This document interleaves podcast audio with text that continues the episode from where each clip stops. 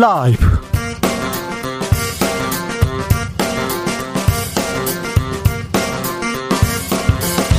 2022년 6월 7일 화요일입니다. 안녕하십니까. 주진우입니다. 윤 대통령의 최측근 한동훈 법무부 장관 직속으로 고위공직자 후보자를 검증하는 인사정보관리단이 출범했습니다. 단장은 비검찰 출신. 하지만 박영 검사는 윤석열 사단으로 채워졌습니다. 검찰 출신 인사 발표 이어지고 있습니다. 이복현 전 부장검사가 금감원장에 내정됐습니다. 검찰 출신만 쓴다는 지적에 윤 대통령은 유능, 유능한 인물을 쓰는 것이라고 밝혔는데요. 유능이라. 유능이 인연은 아니겠지요. 아, 검찰총장 후보로 거론되온 박찬호 광주지검장은 사의를 표했습니다. 검사 전성시대에 대해서 양분한 전 부산고검장과 이야기 나눠봅니다. 국회의원 임기는 4년입니다. 2년이 지나고 이제 2년 남았는데요. 하반기 원구성 여전히 제자리 걸음입니다. 국민의힘은 법사위원장 달라, 민주당은 국회의장부터 선출하라 이렇게 힘겨루기 이어집니다. 민주당에서는 혁신 비대위원장 사선에 우상호 의원을 추대했습니다. 국회 상황 최가박당에서 짚어보겠습니다. 국회 원구성 난항입니다. 청문회 언제 하나요? 궁금한데요. 이런 가운데 김승희 박순애 후보자 의혹 연일 커지고 있습니다. 계속 나옵니다. 일각에선 청문회 없이 임명되는 거 아니냐 이런 얘기도 있는데요. 장관 후보자들 논란 김은지 기자와 정리해 보겠습니다. 나비처럼 날아 벌처럼 쏜다. 여기는 주진우 라이브입니다.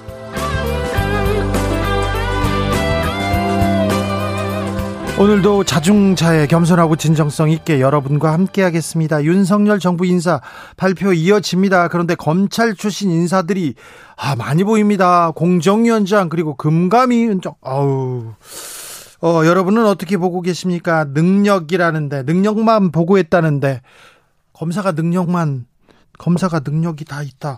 네, 이 부분은 어떻게 보시는지 의견 주십시오. 그리고 윤석열 정부에 바라는 점도 보내주십시오. 샵 9730 짧은 문자 50원, 긴 문자는 100원이고요. 콩으로 보내시면 무료입니다. 그럼 주진우 라이브 시작하겠습니다.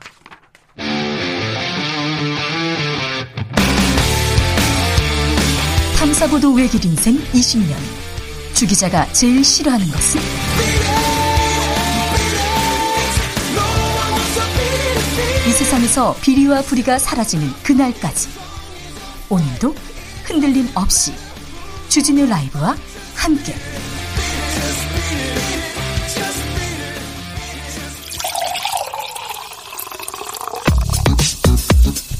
진짜 중요한 뉴스만 쭉 뽑아냈습니다. 주스. 홍상근 기자 어서 오세요. 네, 안녕하십니까. 화물연대가 총파업에 나섰습니다. 왜 파업까지 돌입해야 했습니까? 네, 오늘 0시부터 민주노총 공공운수노조 화물연대가 총파업에 돌입했습니다. 윤석열 정부 출범 후 벌어진 첫 노동자 총파업입니다. 네. 어, 화물연대는 이번 파업을 통해 지난 2020년부터 시행에 들어간 안전운임제에 대한 일몰제 철회를 요구하고 있습니다. 안전운임제는 노동법 사각지대에 있는 화물차 운전자들에 대한 사실상의 최저임금제의 성격인데요. 네. 어, 일몰제에 의해서 2023년 폐지가 예정돼 있습니다. 어, 화물연대는 오늘 오전 10시부터 부산, 인천, 경남 등 전국 12개 지역에서 이 지역 본부별로 파업 출정식을 개최했는데요. 네. 국토부는 오늘 오전 출정식에 화물연대 조합원의 약 37% 수준인 8,200명이 참여한 것으로 추산했습니다. 37% 수준의 아, 차, 그 참여율을 보였습니다. 윤석열 대통령은 강경 대응을 시사했습니다. 네, 어, 윤석열 대통령은 오늘 대통령실에 출근하다가 기자들과 만난 자리에서 화물연대 관련 질문을 받고 사용자의 부당 노동 행위든 노동자의 불법 행위든 선거 운동을 할 때부터 법에, 법에 따라 원칙에 따라 대응하겠다고 천명해 왔다라고 말했습니다. 어, 노동자의 불법 행위에 대한 무관용 원칙과 엄정 대응 방침을 재확인한 것으로 풀이되고 있는데요. 앞서 정부 역시 화물연대가 파업 과정에서 운송 방해와 시설 점거 등 이 불법 행위를 벌일 경우 엄정 대응하기로 했고요. 또 국토부는 불법 행위를 막겠다면서 주요 물류거점에 경찰력 배치를 요청한 상황입니다. 윤석열 정부 들어 첫 파업입니다. 큰 파업인데 어, 민노총과 또 정부와의 그 관계 설정에 대해서 굉장히 큰 의미를 가지고 있기도 합니다. 네, 현재 울산에서 조합원 4명이 연행됐다는 소식도 전해지고 있습니다. 벌써요? 네. 네. 강경 대응하겠다고 하는데 네. 무관용 원칙도 얘기했습니다. 어떻게 되는지 저희가 계속 전해드리겠습니다. 하늘에서는 또 비행기들이 무력 시위를 했습니다. 우리 쪽에서. 네, 합동참모본부는 오늘 오전 한미 공군이 북한의 지속적인 탄도미사일 도발에 대응해 공중 무력 시위 비행을 했다라고 밝혔습니다. 예.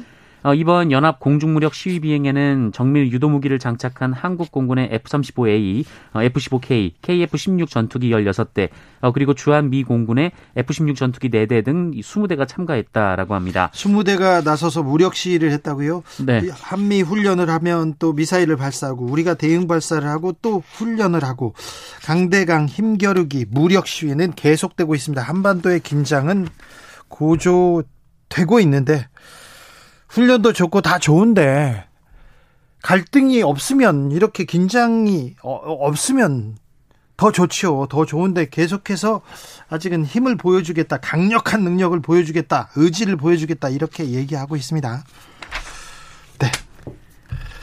윤석열 대통령이 문재인 전 대통령 사저 앞 시위 우려한다는 보도가 나왔어요. 그런데 오늘 전혀 다른 얘기를 하시더라고요. 네, 중앙일보는 어제 대통령실 관계자 발로 윤석열 대통령이 양산 시위에 우려하고 있으며 네. 자제했으면 네. 좋겠다는 뜻을 참모들에게 밝혔다 이렇게 보도를 했었습니다. 그렇죠. 어, 그런데 이 보도가 나온 이후 이 대통령실 관계자들이 그런 적 없다라면서 이를 부인했습니다. 부인해요? 네, 그리고 오늘 윤석열 대통령이 여기에 쐐기를 박았는데요. 어, 윤석열 대통령은 오늘 기자들과 만난 자리에서 그 양산 시위를 두고 대통령 집무실 주변도 시위가 허가되는 판이다라면서 이 다 법에 따라 되지 않겠느냐라고 말했습니다. 어, 민주당에서 양산 시위에 대해 이 대통령이 자제를 요청해달라 이런 요구를 하고 있는데 어, 여기에 선을 그은 것으로 해석이 되고 있습니다.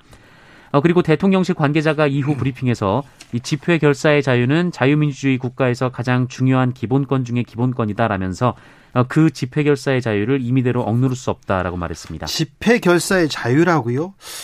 아, 청와대 대통령실에 있으면 뭐 억울하면 쫓아가고 호소하고 항의할 수 있죠. 그런데 집무실 말고 사저에 이렇게 가는 거에 대해서는 조금 생각이 다른 사람들도 있어요. 그런데 하물며 임기를 마치고 고향에 내려가서 조용히 살겠다고 합니다. 그러면서 이 집회 결사의 자유를 얘기하면 보수 집회를 조장하는 발언이 될 수도 있다 얘기합니다. 욕설, 막말, 테러에 가까운 그런 얘기들로 주민들이 피해를 호소하고 있는데 아, 편을 갈라서 싸우고 있는데 대통령이 이거 자유다 이렇게 얘기하는 거 조금 우려됩니다. 이명박 대통령 전 대통령 사자 앞에도 시위하지 않았냐 이렇게 얘기하는 분들이 있는데 아침 저녁으로 이렇게 가서 뭐 확성기 틀어놓고 그러지 않았어요. 그때는 가서 몰려가서 시위했을 때는 청와대 대통령 권력이라는 자리를 가지고 뇌물을 받고 구속될 구속되기 직전이었습니다. 근데 음 자제를 당부하기는커녕 오히려 뭐 자유다 이렇게 얘기하면 아, 이걸 어떻게 받아들일까요? 이게 참 민주당에선 강하게 반발했습니다. 네, 조호섭 민주당 대변인은 오늘 서면 브리핑을 통해서 이 시위를 빙자한 욕설과 고성방가를 용인하고 이 주민의 고통을 방치해야 한다는 말이냐라며 옹졸함의 극치라고 비판했습니다. 만약에 윤 전, 윤 대통령이 그 사위, 시위에 대해서 조금 자제했으면 한다, 이렇게 얘기하면 분명 윤석열 대통령 퇴임 후에도 이런 시위가 있을 가능성도 있는데 그때는 이런, 이런 일이 있었다 얘기할 텐데 그때도 집회 시위의 자유 얘기를 할지 네, 굉장히 좀 정치적으로도 정치적으로도 이렇게 좀 점수를 까먹는 거 아닌가 이런 생각을 하는 사람들도 많습니다. 네. 우크라이나 방문한 이준석 대표를 두고 국민의힘에서 비판 계속 제기됐는데요. 이준석 대표가 이런 주장은 친러다 이렇게 규정했습니다. 어떻게 이게 또 친러 이게 나왔죠? 네, 국민의힘 최다선인 정진석 전 국회 부의장이 이준석 대표의 우크라이나 방문을 두고 자기 정치라고 비판한 바 있는데요. 네. 어, 이준석 대표가 오늘 자신의 SNS에 한국에 계신 분들이 러시아 역성 드는 발언들을 많이 하고 계셔서 우크라이나 정치인들이 분개하고 있다라며 이 대한민국 외교부와 정부 입장을 숙지하고 그 범주 내에서 활동 중인데 한국에서는 러시아 역성 드는 이야기만 나오니 의아하다라고 주장했습니다. 그걸 가지고 또 친러다 이렇게 말하는 건 좀 그런데요. 아, 이 부분에 대해서 조금 수습하려는 모습입니다. 네, 권성동 원내대표는 오늘 오전 기자들과 만나서 언론은 정책 보도보다 당 내분이나 당과 당 간의 싸움에 좀 더 관심을 갖고 있는 것으로 보인다라며 어, 지금 이준석 대표를 향해 제기되는 논란을 권력 다툼으로 보는 것은 지나친 억측이라고 주장했습니다. 권력 다툼은 맞죠. 뭘 억측입니까? 네, 권성동 원내대표도 어제 국민의힘 혁신위원회를 두고 비판을 했었는데요. 네. 어, 이에 대해 권성동 원내대표는 당 대표와 원내대표는 항상 구성원으로부터 비판받는 자리라면서 잘하면 칭찬받고 생각이 다르면 비판받는데 비판 자체를 권력 다툼으로 비화하는 것은 지나친 억측이다라고 주장했습니다. 윤핵관과 이준석 대표 간에 좀 그 힘겨루기가 시작됐습니다. 됐다고 봐 야죠. 어떻게 진행되는지 또 계속 저희가 전해하겠습니다. 민주당에서는 우상우 의원을 비상대책위원장에 선임했습니다. 네, 지방선거 이후 전당대회까지 민주당의 수습과 쇄신을 이끌 새 비상대책위원장에 사선 중진 우상호 의원이 선임됐습니다. 어, 이와 함께 비대위원으로는 초선 의원 대표로 이용우 의원, 재선 대표로 박재호 의원, 삼선 대표로 환경부 장관 출신의 한정혜 의원이 참여하고요. 이 원외 인사로는 김현정 원외위원장 협의회장이 포함이 됐고 박홍근 원내대표도 당연직으로 참여합니다. 민주당은 청년 여성모 비대위원은 추후 비대위 내에서 논의를 통해 결정할 것이다라고 밝혔습니다. 민주당의 비대위 어떻게 갈 것인지 그리고 윤핵관과 이준석 대표 간의 힘겨루기는 어떻게 진행될지 잠시 후에 저희가 잠시 후에 자세히 설명해 드리겠습니다. 오늘 민주당 이재명 의원 국회 첫 출근했네요. 네, 이재명 고문은 이재명 의원은 최근 선거 패배 이후 당 내용을 의식한 듯 오늘 출근길 내내 엄숙한 표정을 보였고요. 사무실 앞에서 자신을 기다리던 40여 명의 취재진을 보자 90도로 허리를 숙여 인사하기도 했습니다. 어, 이재명 의원은 이 출금 소감에 대해서 이 국민의 충직한 일꾼으로서 또 대한민국의 헌법 기관으로서 무거운 책임감을 느끼고 최선을 다하겠다라고 했고요. 이 패배 책임론에 대한 질문이 나오자 낮은 자세로 겸허하게 의견을 듣고 있는 중이다라고 말했습니다. 이낙연 전 민주당 대표는 미국으로 떠났습니다. 네, 어, 민주당 이낙연 전 대표가 오늘 오전 인천국제공항을 통해 미국 워싱턴으로 출국했습니다. 어, 이낙연 전 대표는 1년간 조지 워싱턴 대학 한국학 연구소에서 방문 연구원 자격으로 한반도 평화와 국제 정치를 공부할 예정입니다. 어, 이낙연 전 대표는 출국장에서 기자들과 만났는데요. 이 국내의 여러 문제는 책임 있는 분들이 잘해줄 것이다 라면서 이 당내 문제는 동지들이 양심과 지성으로 잘 해결해 가리라 믿는다라고 말했습니다. 다만 지지자들을 향해서는 어떤 사람은 경멸하고 증오하고 저주하고 공격하지만 어, 여러분은 존중과 사랑으로 정의와 선함으로 이겨주시길 바란다라고 말했습니다. 법무부 인사정보관리단이 출범했습니다. 네, 윤석열 정부의 공직자 인사검증을 담당할 법무부 인사정보관리단이 우려 속에서 오늘 공식 출범했습니다. 이 법무부는 국무조정실과 인사혁신처, 교육부, 국방부, 국세청, 경찰청, 국가정보원, 금융감독원으로부터 파견받은 인력 13명, 어, 그리고 검사 3명을 이날 인사정보관리당에 배치해서 업무를 개시했다라고 밝혔습니다. 단장은 검사가 맞지 않았어요? 네, 박행렬 인사혁신처 국가공무원 인재개발원 리더십 개발부장이 임명됐습니다. 네. 어, 다만 이 관리단에서 사회정보 분야를 검증하는 인사정보 1 담당관은 이동균 서울 남부지검 형사 3부장이 맡습니다. 네. 어, 그리고 인수위원회에 파견됐던 김현우 창원지검 부부장 검사, 어, 김주현 법무부 정책기획단 검사 등이 합류했습니다. 네. 이 관리단의 첫 검증 대상은 김창용 경찰청장의 후임이 될 것으로 자, 보입니다. 윤석열 사단이라고 할 수 있는 검사들이 그 안에 있습니다. 여기서 검증을 하면요, 검증을 하면 후보군을 압축해 가지고 어, 공직기강 비서관한테 이렇게 올린다고 합니다. 공직기강 비서관은 이시원 전 검사입니다. 그러니까 검사들이 이거 인사권과 정보권을 다 갖는 거 아니냐 이런 우려는 계속됩니다. 이 부분에 대해서는 양분함 전 검사와 함께 2부에서 저희가 자세히 이야기 나눠보겠습니다. 어디에서 듣지도 못한 얘기를 정확하게 잘 짚어주리라고 생각하니까 좀 귀를 쫑긋 세우고 2부를 주목해 주십시오. 아... 박은정 검사 반윤 검사로 이렇게 꼽히는 꼽히는데요. 사의를 표명했다고요? 네, 윤석열 대통령이 검찰총장으로 재직할 당시 대립각을 세웠던 박은정 수원지검 성남지청장이 네. 검찰의 사직 의사를 표명하고 명예퇴직을 신청한 것으로 알려졌습니다. 아, 박은정 지청장은 2020년 법무부 감찰 담당관으로 근무하면서 윤석열 당시 검찰총장의 감찰 징계 청구 실무를 주도한 바 있습니다. 어, 그리고 법무부에서 이른바 반윤 인사들의 추가 좌천성 인사를 위한 자료 확보에 나섰다. 어, 이런 보도가 나왔습니다. 이 검찰 내에서 유배지로 불리는 법무연수원 연구위원회 정원을 늘리려 한다라는 건데요. 어, 현재 법무연수위원회는 7명 이내의 연구위원을 둘 수 있고 어, 이 중에 4명만 검사로 임명 검사, 검사를 임명할 수 있는데 네. 어, 이미 이성윤 전 서울고검장, 이정수 전 서울중앙지검장, 이정현 전 대검 공공수사부장, 심재철 전 서울 남부지검장이 네 자리를 채웠습니다. 네. 이에 법무부는 5명에서 10명으로 검사 발령수를 늘리는 계획으로 전해졌습니다. 제가 주진우 라이브에서 앞으로 검사 중에 이분 두 분 주목하세요 하면서 박찬호 검사 얘기를 했었습니다. 박찬호 검사는 어, 친윤인데 왜 주요 보직을 받지 못하는 걸까? 이렇게 얘기하면서 차기 총장 후보군에 들어가 있고 유력하다고 얘기했습니다. 그리고 어, 한 사람 더 말했던 부분은 이복현 전 검사였는데 그 둘 둘의 기사가 이어집니다. 차기 검찰총장으로 거론되던 박찬호 검사는 사의를 표명했습니다. 네, 박찬호 광주지검장이 사의를 밝혔습니다. 네. 어, 박찬호 지검장은 윤석열 대통령의 서울중앙지검장 시절에는 그 2차장 검사를 지, 지냈고요. 서울중앙지검장이 되면서 3차장에 한동훈, 한동훈 일로 와. 그리고 그 다음에 박찬호 일로 와 2차장, 3차장을 이렇게 지냈습니다. 네, 총장 재직 때는 대검찰청 공공수사부장을 맡아서 3년간 지근거리에서 보좌한 대표적인 윤석열 대검 사단. 반부패 네. 부장은 한동훈이었습니다. 그러니까 지금 오, 계속 갈 때마다 따라갔던 최측근이라고 볼 수 있죠. 네, 박찬호 지검장은 오늘 오전 명예가 회복된 지금이 검사직을 내려놓을 때라고 말했고요. 이 검사로서 받은 은혜가 커서 어, 조금이나마 남아 있는 지금 그 허락받은 것을 돌려드리고 싶다라고 말했습니다. 돌려줘요? 아, 검찰총장으로 가는 건지 지켜보죠. 어느 자리로 가는 건지는 어, 모르겠으나 한번 지켜보시죠. 어떻게 가는지.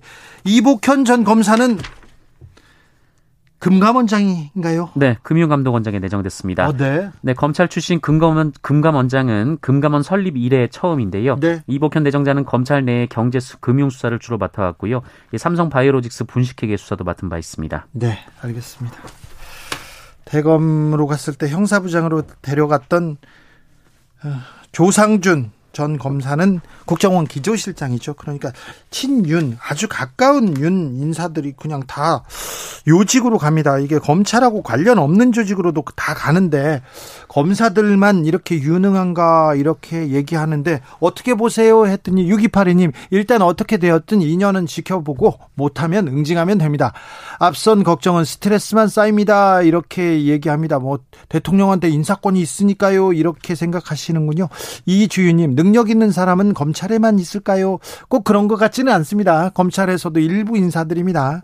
0748님 공정과 상식을 업무로 한다면 무슨 문제가 있나요? 내노란불만 아니라 면 얘기합니다. 송호관님 검사는 수사 전문가인데 다른 자리는 좀 아이러니하네요. 얘기도 합니다. 3300님 윤석열 대통령이 검사 출신인지라 잘 아는 테두리가 검사 쪽 아닐까 싶습니다. 이렇게 얘기하는데 그렇죠.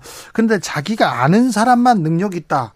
이렇게 능력 있는 사람을 썼다. 그런데 인연 있는 사람, 친분 있는 사람이 능력을 인연이 능력은 아니겠죠. 네. 그렇게 생각하는 건 좀 걱정이겠죠. 검찰 편중 인사가 계속 지적되자 대통령실에서도 한마디 했어요. 네, 대통령실 관계자가 오늘 오전 용산 청사에서 브리핑을 한 뒤 기자들의 관련 질, 질문을 받았는데요. 이와 관련해서 많은 우려가 있는 것을 잘 알고 있다라는 입장을 밝혔습니다. 잘 알고 있답니까? 네, 그러면서 인재 풀을 넓히는 문제에 대해 내부적으로 고민해 보겠다라고 했고요. 어, 여당 내에서도 이 특정 직역으로 쏠리는 건 국정 균형성을 유지하는 데 문제가 있지 않느냐라고 하기 때문에 네. 그 얘기를 충분히 듣고 있다고 충분히 말했습니다. 들어야죠. 여성 여성 없었잖아요. 그리고 일부 지역 호남도 없었고요. 다른 지역도 없었고 어, 그 지역에는 인재가 없습니까? 여성은 인재가 없습니까? 그리고 검사 말고는 인재가 없습니까? 이렇게 물어볼 수 있지 않습니까? 유능한 인사를 적재적소에 쓴다고요? 유능한 인물이 자기하고 인연이 있는 사람만 있는지 일단 비판 받을 받아야 된다고 생각합니다. 일단은 어, 좀 균형적으로 좀 골고루 어떻게 좀 고민이 좀 부족하다 이런 얘기는 나올 수 있습니다. 검찰이 디지털 성착취물 소지만 해도 처벌하겠다 이렇게 입장을 밝혔습니다. 네, 대검찰청은 디지털 성착취물 소지와 시청 등 수요 범죄에 대해서도 원칙적으로 징역형을 구형하도록 하는 등 네. 엄정 대응할 것을 검찰청에 지시했습니다. 올 봄에 전 세계에서 가장 더웠다 이런 얘기, 이상 고온 얘기 계속 나옵니다. 네, 지난 3월에서 5월 전국 평균 기온이 평년보다 1.3도 높은 13.2도를 기록했다라고 합니다. 아, 평년보다 1.3도나 높았어요? 네, 기상 관측망이 전국에 확충된 1973년 이후 같은 기간 평균 기온으로는 가장 높았다라고 하는데요. 네. 어, 다만 1998년 봄에도 올해와 같은 기온이었지만 이 순위를 매길 때는 최근을 윗순위에 놓기 때문에 가장 높은 기온을 기록한 해가 됐습니다. 비도 제일 많이 안 왔죠? 네, 올봄 우리나라 강수량이 154.9mm로 강수량이 적은 순으로 역대 6위였다라고 하는데요. 음. 특히 지난 5월 강수량이 5.8mm였는데 이 평년이 102.1mm여서 5% 정도밖에 되지 않았습니다. 평년에 비해서 5%밖에 비가 안 왔답니다. 이거 덥고요. 가장 더웠고요. 이거 기후 위기가 우리한테 옆에까지 와 있어요. 지금 먼 미래의 일이 아닙니다. 지금 뭐라도 해야 됩니다. 저는 어제 뭐 어, 배달 음식을 안 시키겠다고 저기 청취자분한테 지금 제가 약속을 해가지고요. 네. 네 배달 음식 안 먹었습니다. 잘하고 계십니다. 정상근 기자도 뭐 하나 하세요. 네, 저는 고민해 보겠습니다. 네, 고민해 가지고 뭘 할 건지. 네, 우리나라 얘기뿐만이 아닙니다. 인도는요 45도가 아니라 55도, 50도를 막 넘어갑니다.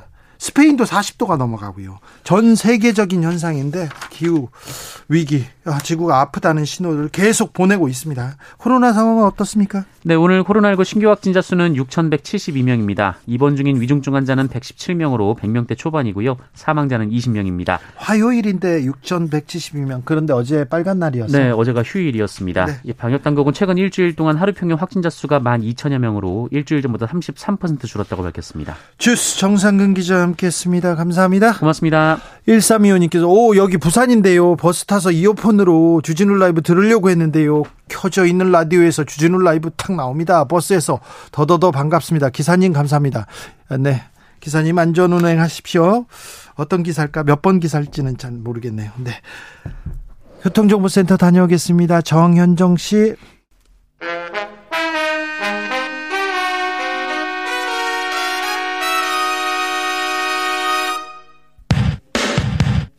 라이브 돌발 퀴즈. 오늘의 돌발 퀴즈는 객관식으로 준비했습니다. 문제를 잘 듣고 보기와 정답을 정확히 적어 보내주세요. 윤석열 정부의 첫 검찰총장 인선이 늦어지고 있습니다. 김호수 전 검찰총장이 총장직에서 물러난 후 한 달 넘게 검찰 수장 자리가 비어 있는데요. 이런 와중에 검찰총장 후보군으로 거론되온 박찬호 광주지검장이 사의를 밝혔습니다. 안개 속인 검찰총장 인선이 앞으로 어떻게 진행될지 관심이 쏠리고 있는데요. 자, 여기서 문제 드릴게요. 우리나라 검찰총장의 임기는 몇 년일까요? 보기 드릴게요. 1번 2년, 2번 20년. 다시 들려드릴게요.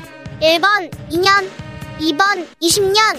샵 9730 짧은 문자 50원 긴 문자는 100원입니다. 지금부터 정답 보내주시는 분들 중 추첨을 통해 햄버거 쿠폰 드리겠습니다. 주진우 라이브 돌발 퀴즈 내일 또 만나요.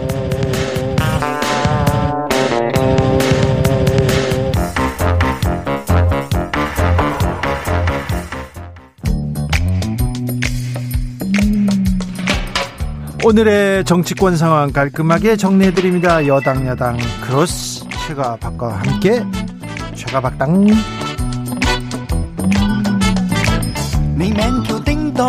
여야 최고의 파트너입니다. 주진우 라이브 공식 여야 대변인 두 분 모셨습니다. 박성준 더불어민주당 의원 어서 오세요. 네, 안녕하세요.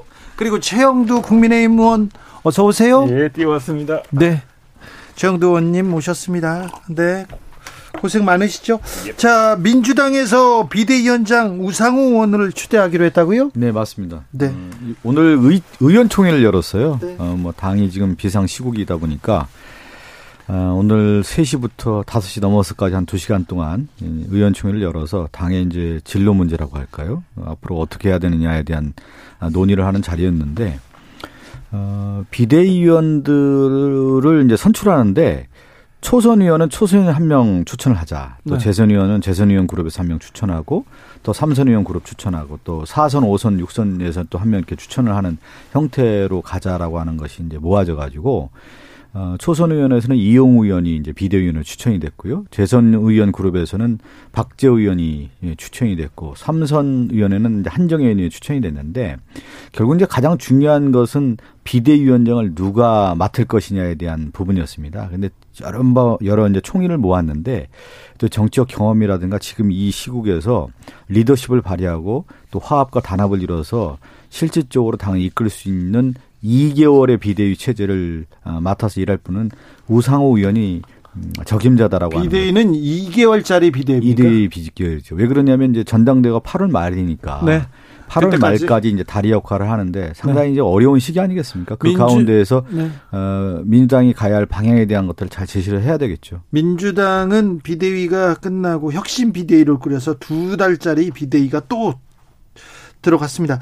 민주 선거에서 지니까 민주당 좀 힘들죠. 아 힘들죠. 저도 이제 이제 2020년 총선에 들어와서 저는 이제 승리를 하지 않았습니까? 네. 그 이후에 4.7 보궐선거 대선 보궐선거 할 때도 제가 또 열심히 했거든요. 그렇죠. 4.7 보궐선거 할 때도. 네. 그리고 이제 대선 때는 이제 이재명 후보 대변인 하면서 정말 열심히 뛰었고 이번에는 또 송영길 비서실장 후보 이제 비서실장 하면서 더 열심히 뛰었습니다. 네. 그런데 계속 열심히 뛰는데 계속 계속 지니까 이게 저 저에게 문제가 있는 것인지 여러 가지 이제 반성하게 되고 힘이 안 나가지고요. 힘이 네. 쫙 빠져가지고 어, 이거 뭘 어떻게 해야 되나 막 그 정도로 막 그 온몸에 힘이 빠지고 막 약간 뭐 뭐라고 할까 머리도 이제 멍하고 그렇더라고요. 당 내에서 그런데 네. 친문 친명 그렇게 네. 뭐 갈등이 큽니까?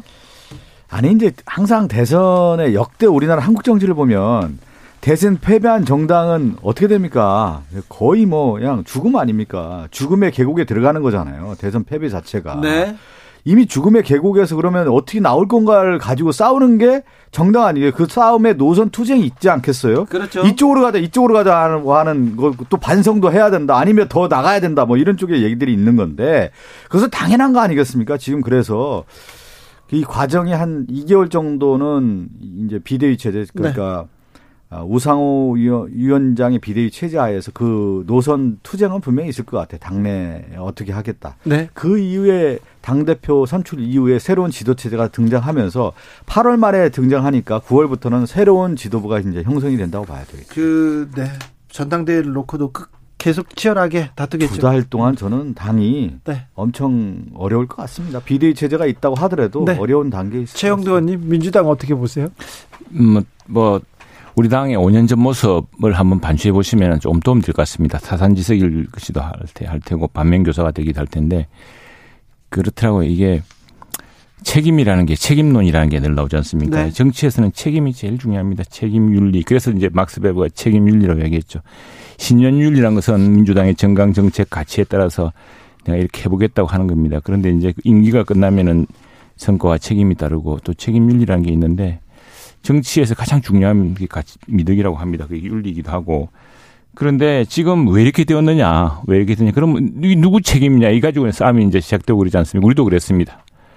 우리는 탄핵당하고 대선에서 그렇게 대패를 했는데도 내 책임이라고 이야기하는 사람 별로 없었습니다. 예. 다 우리가, 우리, 우리라는 이런 말에 묻어가고 그래가지고 결국 어땠습니까? 그 다음에 1년 뒤에 이제 문재인 정부가 조금 실패하는 것 같으니까 인사 실패 또 무슨 뭡니까 저 소득 주도 성장도 그때부터 벌써 좀 균일 조짐이 있었거든요. 그러니까 큰 실패한 줄 알고 그냥 막 팼습니다. 팼더니 오히려 야당 심판을 해버렸어요. 그 지방선거에서. 예. 지금 선거와 완전히 정반대되는 결과가 그 당시에 나왔었죠. 근데 그게 끝이 아니더라고요. 그게 바닥인 줄 알았더니 그 밑에 지하층이 있어가지고 네.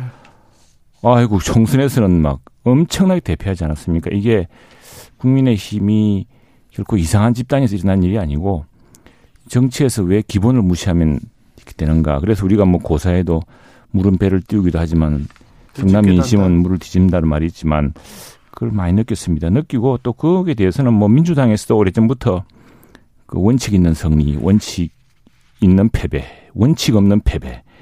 예, 고 노무현 대통령 말씀이죠. 이제 말씀이 있었기 때문에 이 사태가 왜 빚어지는가. 우리 뭐 아마 저도 이 시기에 또 그 당에 있었으면, 있었으면 똑같은 실수를 반복했을 텐데 그런 점들을 네. 우리 당의 역사를 대제부 보면 이제 민주당의 앞에 앞일이 보이는 것 같은데 이 책임론을 누가 얼마나 책임지느냐의 문제, 국민에게 원칙 있게 하는 문제. 그리고 또 하나는 네. 또 하나 하나만 딱 덧보태면은 어 우리 아마 윤석열 정부도 출범한 뒤 아마 몇 차례 좀 약간 여러 가지 인사의 문제에서 국민들을 실망시키기도 하고 여러 그 우선순위 문제에서도 조금 아쉽기도 하고 그럴 텐데 우리 국민들이 여러 지금 그 지난번에 우리 민심의 법칙, 정치 법칙이라고 우리 박, 박 의원님 말씀하신 것 같은데 집권 초기에는 국민들이 어쨌거나 이 정부 한번 해보라고 이 힘을 실어주고 맡겨주는 분위기더라고요.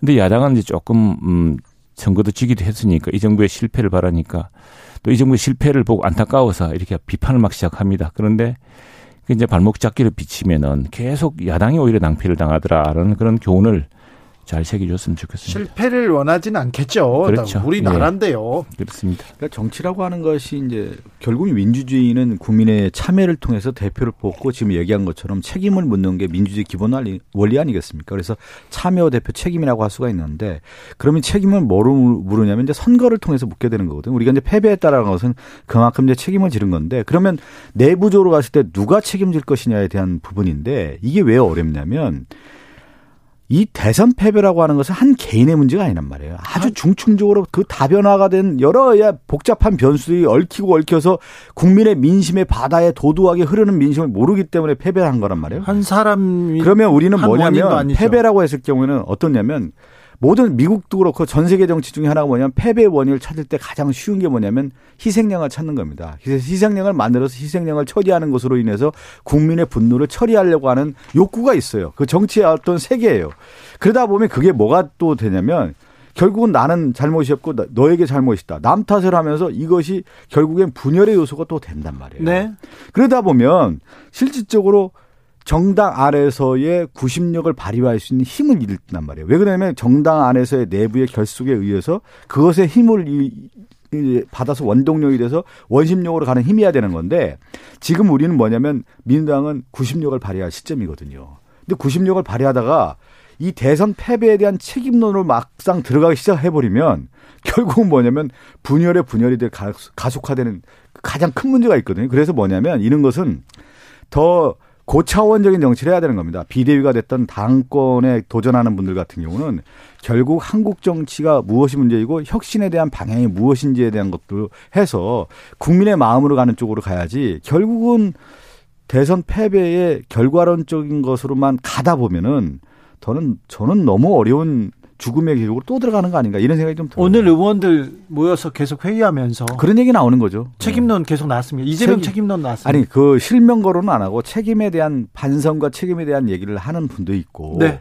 저 같은 경우는 개인적으로 볼 때 이걸 더 뛰어넘는 네. 미래 비전으로 가야만 이 정당의 구심력이 발휘하고 에너지를 만들 수 있는 것이지 과거 회기로만 가다 보면 네. 실질적으로 네. 저는 민주당이 너무 어려운 국면에 간다. 오늘 회의할 때 또 이낙연 책임론도 그런 얘기 없었습니다. 없었습니까? 개인에 대한 왜 그러냐면 우리 민당에 있는 의원님들 의원총회 하면 그런 실명 거론이라든가 누구에게 책임을 하는 순간 네. 당이 더 어렵다라는 걸 알기 때문에 네. 실질적으로 뭐를 하냐면 자제를 하고 어떻게 보면 엄중하게 지금 보고 있는 겁니다. 네.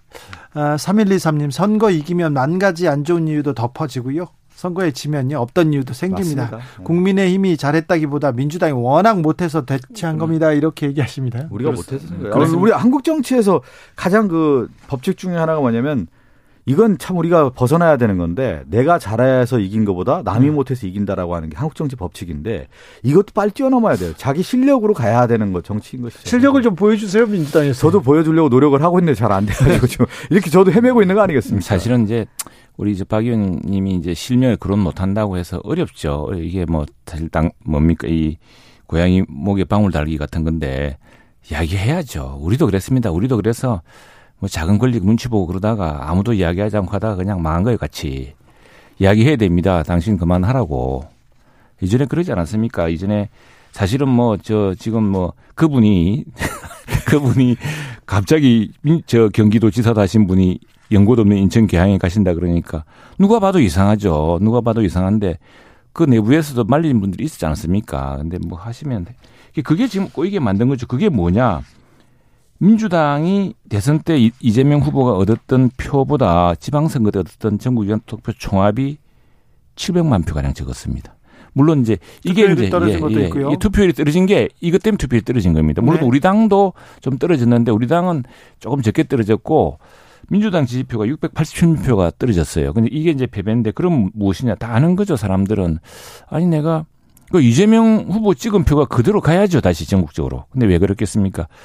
원칙 없는 정치 그런 문제인데 그런데 이걸 이제 이건 사실은 당사자가 큰 리더십을 발휘해서 책임지고 또 뭐 좀 침잠하고 반성하고 이런 게 없이 이거 이제 우리 그 당내에서 개판하는 게 부득이 또 있을 수밖에 없습니다. 여기 맡겨지면 참 서로가 피곤합니다. 정치의 리더십은 이제 국민이 만들어주기도 하고 스스로 만들기도 하는 거죠. 지금 민당이 그만큼 어려울 때 그럼 리더십에 저는 전당대회 또 새로운 획기적인 바람이 또 불 수도 있다고 봅니다.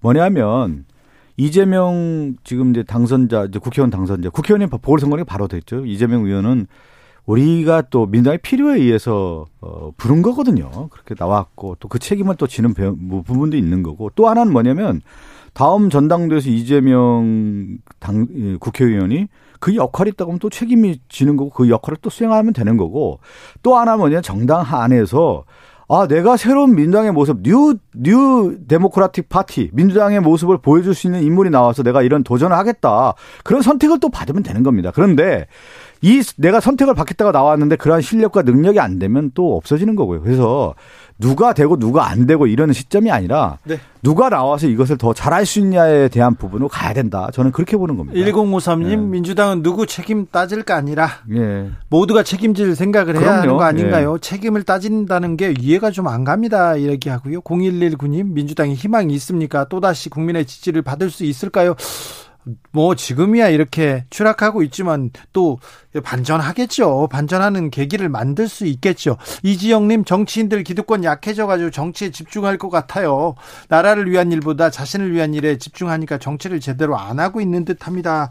그렇게 보입니까? 국민을 위해서 국가를 위해서가 아니라 자기 정치적 이익, 자기 개파의 이익을 위해서 싸우는 것 같습니까? 그렇다면 더 어, 비판을 받아야죠. 자, 국민의힘은 어떻습니까? 이준석 대표가 우크라이나 갔는데 네. 강구 정진석 윤핵관의 대표적인 인물이 그거 자기 정치하고 있는 거 아니냐 비판했어요. 네, 자기 정치 했는데 뭐 민주당도 비판하고 당내에서도 비판이 나오니까 자기 그게 정치 행보했다면 실패한 포석이 된 거죠. 그런데 네. 어이참 역시 그 글로벌 안목이 우리 상상을 뛰어넘는데 이게 딱 방문한 날짜가 저 러시아가 어, 우크라이나를 침공한 지 딱 100일째 되는 네네. 나라입니다. 내가 나도 어디 방송에 출연했다 이야기를 들었는데 그런데 지금 우리가 사실 2개월 전에 2개월 전인가 3개월 전인 그때 이광재 의원이 국회 외통위원장 자격으로 이 뭐 국회의장도 아니었습니다. 우리는 참 국회 외통위원장이 주최하는 행식으로 젤린스키 네. 대통령의 국회에 들었죠. 그때 뭐 주진우 라이브부터 해서 온갖 언론 매체 좌우 진보 보수 온 국민으로부터 국회 이거 해산해야 된다고 욕 들었습니다. 왜 우리나라가 그 위기에 어려울 때 외국의 도움으로 큰 나라로 저렇게 침략당한 나라가 무력에 의해서 침략당한 나라가 어려울 때 다른 나라 의회는 다 기립박수하고 전체가 모였는데 300명 중 50명 모인 게 뭐냐 그것도 국회 도서관에 어, 지하 강당에 모여서 그게 정말 이게 제대로 된 국회냐 뭐 질타를 어마어마하게 받았습니다. 이제 그 질타가 뭐 우리 저 지방 선거하고 이러면서 좀 또 대통령이 지금 잊혀졌는데 아마도 뭐 그걸 기억했기 때문에 정당의 대표로서 어 러시 우크라이나 여당의 추천으로 이제 간 형식으로 갔습니다. 갔는데 네. 이건 뭐 우리 정부 입장에서는 아마도 좀 신중할 수밖에 없을 거라 봅니다. 새 정부가 특히 그렇죠. 이제 북핵 문제도 풀어야 되고 러시아도 예, 있고요. 러시아도 러시아와의 현실적 관계가 있으니까 뭐 그런 관계에서 최근에는 보면은 우크라이나의 핀란드 여 대통령도 그 기후에 바로 방문하고 합니다. 이 핀란드라는 나라가 사실은 외세에 의해서 끝없이 침범당하고 해서 러시아의 눈치 보느라고 그 외교적 자주권도 거의 포기했듯이 한 나라인데 그 나라가 이제 안 되겠다. 이게 이게 이제 우리가 러시아 같은 나라 놔두면은 이런 침략 행위는 그래서 의원님 예. 그래 윤핵관과 이준석 대표 간의 갈등이 좀 보이긴 하잖아요. 음, 그 갈등이 아닌 것 같은데 얼마 전에 권성동 대표가 그건, 그건 억측이다 이러지 않았습니까? 아니 그게 갈등이지 그거 뭐 그게 뭐 합의고 협조고 아니 그리고 건강한 정당이면은 네. 뭐당 대표면 어떻고 뭐 어떻습니까? 완전히 좀 비판도 하고 해야죠 서로 그래야 하지 않습니까? 네. 이준석 대표가 그 정무적 판단뿐만 아니라 국제 정서도 저는 잘 보는 눈이 있다고 봐요. 이준석 대표의 어떤 정치적 감각으로 볼 때. 예. 근데 이준석 대표가 우크라이나를 왜 방문했을까? 그럼 우리가 지금 얘기한 것처럼 상식적 수준에는 안 맞는 거거든요. 지금 형국에 러시아와 전쟁하는 가운데 우크라이나를 방문했을 때 또 우리나라 같은 경우는 사강 외교에 러시아가 매우 중요하다는 걸 다 알고 있는 상황에서 이준석 대표에게 저 묻고 싶어요. 왜 갔나? 어, 라고 저, 저, 제가 반문하고 싶을 정도인데. 근데 이거를 이제 바라보는 윤핵관의 처리에 있어서는 결국 이준석 대표를 배제하는 쪽으로 가는 거 아닌가 싶어요. 그, 그 국민의힘이, 어, 내부의 분열 요소도 저희만큼 있는 것 같습니다. 음, 그, 그렇지 않을 겁니다. 그게 이제 집권 초기이기 때문에 네. 대통령을 중심으로 하는 강력한 자장이 있고 그 자장을 벗어나기 좀 어렵습니다. 어렵고 네. 실제로도 아마도 이제 그 저희 같은 경우는 무슨 그 권성동 원내대표가 지금 땅 어, 원내정당으로서는 권성동 원, 권성동 원내대표가 대표하시는 거 대표하는 거고 네. 우리 정당은 이제 이준석 대표가 지난번 전당대회 2년간의 임기를 하고 있는 것이 대표하는 건데 두 사람의 이제 호흡이나 이게 중요하거든요. 근데 권성동 원내대표가 억척이다. 당내 그 하나만 좀 예, 말씀드리고 싶은 건 뭐냐면 이제 우리 우리가 이제 무게 중심이라는 게 있잖아요. 그 당의 무게 중심, 뭐 당정청 뭐 이런 얘기들 많이 하는데 선거 국면에서는 당 대표 역할이 매우 크죠. 예. 이준석 대표의 그러니까 대선 과정 지방선거 과정에서 이준석 대표가 전면에 나와서 이번 선거를 치렀고 그것을 승리한 가장 공신 아니겠습니까? 그런 면에서 인정을 해야 되는 건데 지금은 어떤 국면으로 넘어가면 선거 국면이 끝나고 나서 국정 운영의 중심으로 가거든요. 그러면 이 국정 운영 중심은 크게는 국회에서의 권성도 원내대표가 차지하는 비중이 큽니다. 예. 그러니까 당 대표의 비중이 작아지기 마련이죠. 네. 그 다음에 또 하나 더 중요한 건 뭐냐면 국정을 누가 이끌어가냐면 대통령이 이끌어가는 거예요. 그러니까 윤석열 대통령이 끌고 가면서 내각 중심의 국정 운영을 하기 때문에 결국은 앞으로 선거가 없는 국면에서의 이준석 대표는 나오고 싶어도 별로 나올 게 없다라고 네. 하는 것이 이제 가장 큰 차이점이기 때문에 네. 뭐 이준석 대표가 당 내년까지 당 대표인가요? 음, 내년까지 임기는 네. 그렇습니다. 근데 사실 윤핵관이 뭐 이준석 대표를 안 좋아한다고 하더라도 지금 국정 운영의 큰 방향을 봤을 때는 권성동 대표하고 대통령 중심으로 가기 때문에 이준석 대표가 차지할 수 있는 자리는 별로 없습니다. 하여튼 변수가 윤리에 제소된 윤리에 음. 지금 계류 중인 그렇죠. 그것이, 그것이 중요한 네. 이제 분순이 될 겁니다. 네. 예, 그건 뭐 그건 뭐 이제 지켜봐야 되고 예, 지켜봐야 될 문제죠. 자, 최영도 의원님. 네. 에, 문제... 그리고 우리 그 문제에 대해 이야기하고 싶은 것은 네. 그 우리 당의 건강성을 보여주는 겁니다. 알겠어요. 두 분의 당 대표를 네. 지낸 승리를 한 사람도 윤리에 딱 분해가 합니다. 그래서 민주당도 빨리 그 무슨 횡령한 사람 뭐 이런 사람 빨리 그 정도로 출당시키지 말고 윤리에 따져서 당연히 하세요. 근데 뭐 보니까 좀 지켜보죠. 뭐 네. 이준석 대표가 그 동안에 그러니까 민주당의 건강성을 유지하는데 결정적인 사람이었죠. 어찌되는지 30대 당 대표 하면서 대통령 선거 이번 뭐 지방선거 때 역할을 많이 했는데 네. 결국 그 이준석 당대표를 어떻게 처리하느냐 지켜보죠. 어, 남의 지켜보죠. 남의 그저 여당 하시 그 여당 하시던 시절에 네. 그때 망한 겁니다. 문재인 예. 대통령 사저에 내려가서 예. 밤새 확성기 틀어놓고 시위하는 예. 사람들이 있습니다. 예, 예. 오늘 윤석열 대통령이 아유 집회 자유가 있는데 하고 음. 이렇게 넘어갔는데 이거 어떻게 보셨어요? 그 문제를 앞서서 정말 오늘 전체 나왔지만 이게 우리나라 국민들이 대부분 당하던 일입니다. 우리 기업들 당하고 우리 국회 앞 당하지 당하고 있지 않습니까? 사람도 없어요. 큰 차를 내세워 놓고 국회를 상대로 계속 떠듭니다. 떠들고 온갖 이야기 다 하고 그걸 그동안 참고 있었습니다. 이제 이게 대통령 윤 문재인 대통령 전 대통령 사죄하니까 비로소 문제되는데 나는 이 기회에 집회와 시위에 관한 법률 문재인 전 대통령에서 그런 게 아니라 이렇게 무분별한 집회와 집회해야 됩니다. 할수 자유가 있고 시위 보장돼야 되는데 사람도 없이 이 우리가 사람이 자문자야 되잖아요. 그죠? 그런 같은 동일한 기준에서 봐야 되는 것이지 이게 문재인 전 대통령 사제기 때문에 잘됐다 생각합니다. 왜냐하면 그걸 계기로 우리 전체의 그 과도한 시위 문화 또 소음 또 그리고 지금 뭐 아니 심지어 뭐 경찰을 패고 막 그랬지 않았습니까? 그 집회에서 그러면 근데 그거 뭐 제대로 체증인 했습니까? 근데 그 그 뭐 최영두 의원님 의견에 대해 동의하는데요. 지금 뭐냐면 확성기에 의한 집회 있지 않습니까? 예, 예를 들면 우리가 선거 운동할 때도 음. 선거 운동 기간에만 마이크를 착용할 수 있단 말이에요. 다 육성으로 하게 돼 있지 않습니까? 그것도 또 9시 넘으면 예. 못 하는 것처럼 이 집회 결사 자유라고 하는 것은 민주주의의 가장 기본 원리고 기본권이고 인권 아니겠습니까? 그 부분은 충분히 인정하되 다수에게 또 피해를 주는 부분이 분명히 있단 말이에요. 그런 경우에는 저도 좀 봤을 때 이건 법적으로 좀 문제가 있는 거 아니냐 생각이 네. 들어서 확성기에 의한 시위 같은 경우는 1인 시위 면 얼마든지 할 수가 있는 아니, 것이죠. 그런데 저는요. 네. 그런 부분을 제가 기사를 썼을 때 한 대형 교회 목사님에 대한 음. 기사를 썼는데 신자들이 수천 명이 회사 앞에 와 가지고 음. 집회하고 주, 주 기자를 죽이자 사탄 기자 물러나라 이렇게 왔어요. 네. 저는 그거 인정. 음. 회사 앞에 와서 인정인데 음. 몇몇이 제가 집에 가는데 집을 따라오더라고요. 음흠. 이거는 아닌 것 같아요. 그렇죠. 그건 네. 아닌데. 자, 우리 자, 지난 5년 동안 어떤 원칙에 맞지 않는 것이죠. 집회와 네. 파업에서 어떤 일인 줄 아십니까?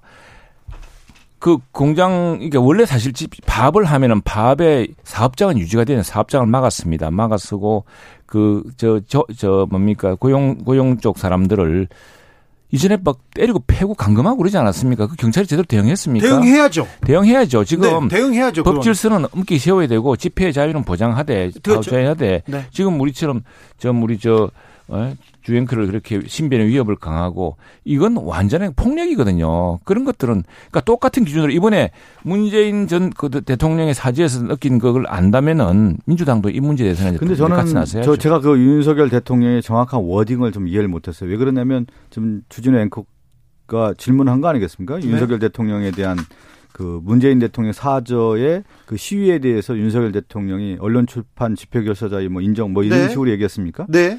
근데 저는 그런 건 좀 맥락을 좀 보고 얘기했으면 좋겠어요. 왜 그러냐면 전임 대통령의 사제에 문제가 있다고 하면은 그걸 충분히 내가 보고받고 문제가 무엇인지를 검토한 다음에 하겠다 이렇게 얘기를 하면 좋을 것 같습니다. 대통령이라고 하면 왜 그러냐면 현직 대통령도 전임 대통령에 대한 예우가 있는 거 아니겠습니까? 그럼 네. 맥락을 좀 보고 하는 게 좋을 거고 문제가 있다고 하면 조치하는 것이 마땅한 것이죠. 네. 네. 아무튼 저는 청와대나 대통령실 앞에 가서 시위할 수는 있다고 보는데 사절을 쫓아가고 그 다음에 또 전임자의 그렇죠. 네.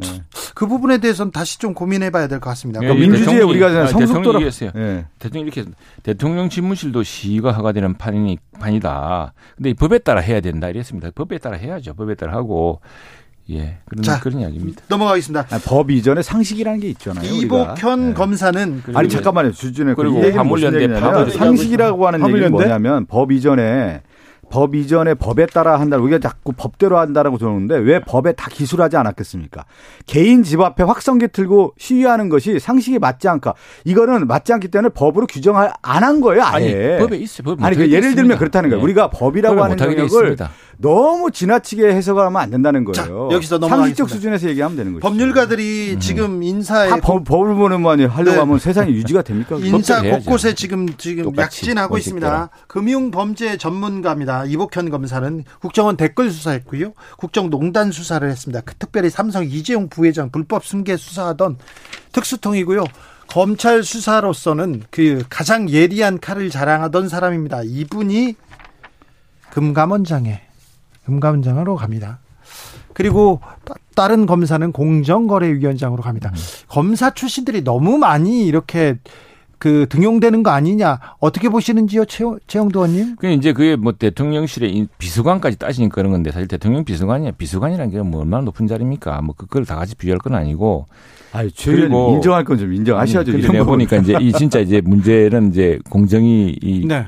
저 금융위 금융원 금감원이죠 금감원하고 네. 공정위인데 그거는 보기에 따라서는 지금 우리가 이제 금융 문제 사실 지난번에 뭐 무슨 펀드 사기니 뭐니 해가지고 이거 대형 피해가 나는 거거든요. 네네. 그래서 그건 정말 엄격한 법적인 적용 그리고 어떤 경우에는 법보다 도 앞서 나가고 있기 때문에 그걸 어떻게 순식간에 이렇게 그리고 이제 공조도 중요하고 되고 공정거래위하고 이것은 사실은 검 이게 경찰에서는 아직 이 서기까지는 수사를 못 미치고 있습니다. 금융범죄 네. 이런 문제는 그래서 서울남부지검에 지금 금융범죄 팀이 다시 부활됐죠. 이거 지난번에 추미애 장관 때 없이지 않았습니까? 그랬는데 그 부분에 이제 아무래도 지금 금융 범죄 또 공정 거래 질서에 관한 이런 문제 이런 것들이 보다 엄격한 그것이야말로 우리 자유시장 경제를 살리는 또는 우리 금융시장을 보호하는 조치 아니냐라는 그런 판단에 예상을 봅니다. 최영두 의원님이 아마 언론 출신이고 어 다른 쪽에 있다고 하면 이거 엄격하게 비판했을 겁니다. 오늘 비판해요. 제가 볼 때는 약간 쉴드 치는 발언을 좀 하신 것 같은데. 썼으면 매섭게 하셨을 매섭게 텐데. 썼고 엄청 썼을 겁니다. 그건 인정하셔. 아니, 아니 제가 얘기하고 금감원하고 금, 이게 다 칼입니다. 칼. 아니, 금감원하고 이랬던 공정거래위원회들 아까 청와대 뭐 비서관 뭐, 뭐 급도 낮고 그렇다고 하는데 지금 모든 것이 보여주는 것이 인사 검증뿐만 아니라 집중도 그 다음에 정보까지 다 지금 몰아가는 거 아니겠습니까? 검찰 중심으로. 그래서 예전에 우리가 왜 군의 하나회가 문제가 됐느냐. 결국 인사의 모든 독점적 구조가 있었다라고 하는 것이 가장 큰 문제고 권력의 집중화 현상에 대한 비판을 한 거 아니겠습니까? 지금 뭐냐면 이 나라가 검찰의 특수부 출신들의 특수회가 되고 있는 거예요. 왜 이러한 부분에 대해서 아니. 아까 얘기했잖아요. 쓴소리 해야 된다고 지금 국민의힘 내부에서 이 쓴소리가 나와야 돼요. 그거에 누가 해야 되냐면 음. 제가 볼 때 이준석 당대표가 해야 되는 거예요. 그리고 건전한 최영두 의원님 같은 분들이 얘기를 자, 해야 되는 겁니다. 그렇게 해봅시다. 나도 이야기할 네. 텐데. 네. 자, 첫 번째. 그래서 나는 민주당이 이제 좀 포괄적으로 막 하지 말고 정확하게 예리하게 좀 비판해 줄 때가 왔다 아, 이제 네. 생각하고 네. 이 부분 다 얘기하고 다음에. 지금 네. 생각해 봅시다. 지금 우리 저 국무회의 참석하는 장관 중에 그 한 한동훈 저 법무장관 말고 누가 있습니까 검사 출신이? 그러면 누가 있어요 검사 출신이? 장관은 그렇죠. 없잖아요. 왜 장관 왜 이상민 의원 저 행정장관도 검사 출신이고 지금 장관 출신들이 많이 있지 않습니까? 판사, 판사, 판사, 판사 출신이니까 제가 갑자기 예, 예. 없습니다. 검찰공화국이라고 이제 아니 잠깐 그 얘기하는데 그러면 아니, 그래서 인사 인사 문제 하나 얘기만 할까요? 예, 예. 근데 금감원장, 공정거래위원장 다 장관급입니다. 그 장관급인데 근데 그거는 이제 엄정하게 공, 금, 금융범죄, 공정 거래 아니, 범죄를 잠깐만, 조사하겠다고 남았는데 예. 검찰총장 임명도 안 했는데 검사들 인선을 다 했어요. 그러면 차기에 들어오는 검찰총장은 허수아비입니까? 최영두, 박성준 두 분 감사합니다. 인사 있는 인사하고 하세요.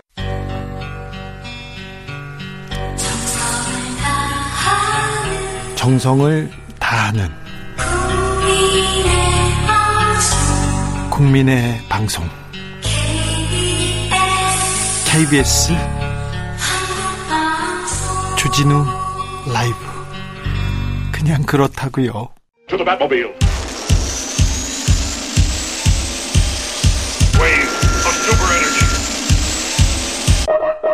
주기자의 1분 이재용 삼성전자 부회장이 오늘 유럽 출장을 떠났습니다. 언론 기사를 좀 볼까요? 29년 전 마누라 자식 빼고 그날 이재용 목숨 걸고 유럽행. 이재용 목숨 걸고 유럽 간다. 목숨을 걸고 출장 간다고요? 전쟁터 가는 거 아닌데 독립운동 하러 가는 거 아닌데 29년 전 1993년 6월 독일 프랑크푸르트의 이건희 회장이 임원들을 다 불렀습니다. 그리고 어떤 얘기를 했냐? 이런 얘기 했습니다.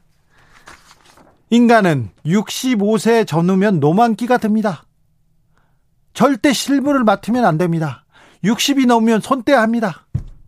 65세가 넘으면 젊은 경영자에게 넘기고 명예회장으로 물러나야 합니다. 이 얘기를 임원들을 불러놓고 한 거예요. 얼마나 놀랬겠어요.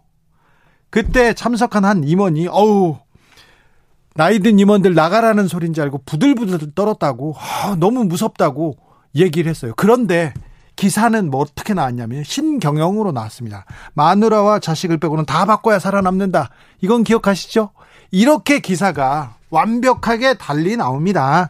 언론이 재벌 회장 출장 대대적으로 보도하는 이유는 사면과 관계가 깊을 겁니다. 다시 떠오른 사면론 속에 이재용 부회장 출장길 떠난다. 이재용 사면으로 이 사업 위기감 돌파하나 반도체 육성 힘싣는 이재용 사면론 탄력 이렇게 갈 길 바쁜 삼성 사면 필요한 이유는 이렇게 언론에서 마구 떠듭니다. 그러고 조금 있으면요 국민 여론이 무르익었다고 또 쓸 겁니다.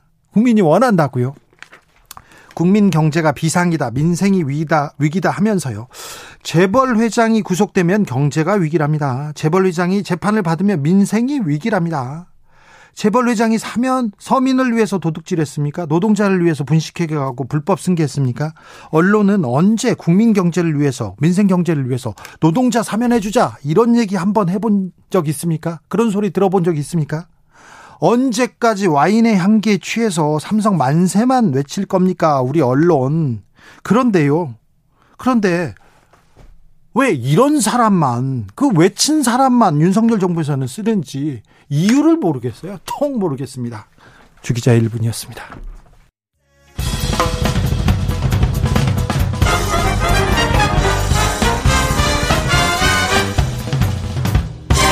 훅 인터뷰 모두를 위한 모두를 향한 모두의 궁금증 훅 인터뷰 윤석열 정부의 검찰 출신 인사들 계속해서 약진하고 있습니다. 그리고요 한동훈 법무부 장관 직속으로 공직자 인사 검증을 하게 될 인사정보관리단도 출범했습니다.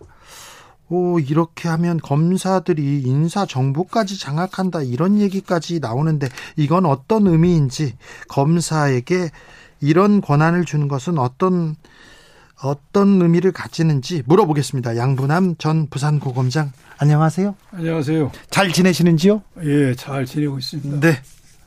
그렇습니까? 예. 오늘 법무부 인사정보관리단이 출범했습니다. 그러니까 법무부에서 어, 장관 후보자, 고위공직자 후보자들 인사 검증하고 이렇게 대통령실에 보낸다고 합니다. 어, 예. 이건 어, 어떻게 보셨습니까? 이게 참여정부 시절에도 네. 대통령 직속으로 인사에 검증음을 하는 것을 네. 대통령실이나 다른 기관으로 이관 여부를 논의한 적이 있습니다. 네. 근데 어느 기관으로 네. 어떻게 할 것인지에 서 결론을 내지는 못했어요. 네. 그런데 이번에는 이제 검증 기관을 대통령 직속 대통령실이 아닌 법무부로 법무로 옮겼어요. 예? 그런 면에서 제도적으로 약간의 예. 진전이 있는 것처럼 보여질 수도 있고 아마 그것을 장점으로 내세우고 있어요. 한동훈 법무장관이 예, 예, 대통령이 권한을 놓고 예, 이거를 그렇죠. 공무원들한테 검증시키겠다. 그렇죠. 그러게 외관이 예. 보일 가능성도 있고 그런 면에서는 진전됐다고 볼 여지도 없잖아 있지만은 네. 하필이면은 이관을 하면서 수사를 인사를 전문으로 하는 인사 핵시체 등으로 옮기는 게 아니고 네. 수사를 전문으로 하는 검찰을 지휘하는 네. 법무부에 이걸 옮겼다는 점에서 예. 그런 장점보다는 걱정이 많고 네. 특히 그 검증 업무를 검사함으로써 제일 우려되는 점은 네. 고위 공직 후보자 되려는 사람은 네. 검증 동의서를 제출합니다. 그렇죠. 뭐 저도 몇 번 제출했는데 네. 그렇게 되면은 검증, 모든 인사 정보가 다 들어 있죠. 그렇죠. 그러면 검증 기관은 법원의 영장 수사 과정에서 법원의 영장에 의해서만 알 수 있는 은밀한 내용까지도 네. 후보, 고위 공직 후보에 다 알게 됩니다. 약점을 알, 알게 되죠. 다 알게 되죠. 네. 약점이 없는 사람도 있고요. 네, 네, 저, 전, 저는 별로 그렇죠. 없습니다. 네, 약점이 네. 있을 수도 있어. 네.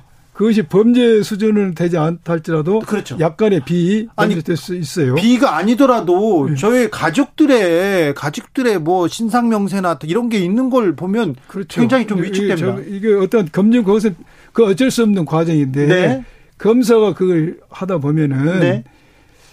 이것을 이렇게 고위 공직 후보자가 이제 검증을 했는데 임명이 될 수도 있고 네. 임명이 되지 않을 수도 있어요. 임명 안 되는 사람이 훨씬 많겠죠. 네. 그런데 임명이 되든 임명이 안 되든 그런 사람이 뭔가 이 정권에 대해서 좀 불편한 운동을 하고 다닌다. 네. 이런 경우에는 그 검증 과정에서 알게 된 비 내지 비에 가까운 어떤 정보를 네. 수사에 활용하고 싶은 유혹. 예. 아니면 더 나가서 손쉽게 수사에 옮길 수 있는 네. 그 가능성이 농화다 쉽다. 네. 그 가능성이 크다는 점에서 저는 가장 우려스럽게 생각하고 있습니다. 네.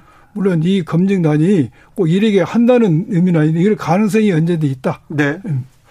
수사권을 가지고 있는 법, 법무부에서 검찰에서 정보권까지 다 갖는다. 그래서 국정원장을 지낸 박지원 전 국정원장은 제2의 안기부가 될 수도 있다. 이런 얘기도 하시더라고요. 그럴 수도 있죠. 네. 네.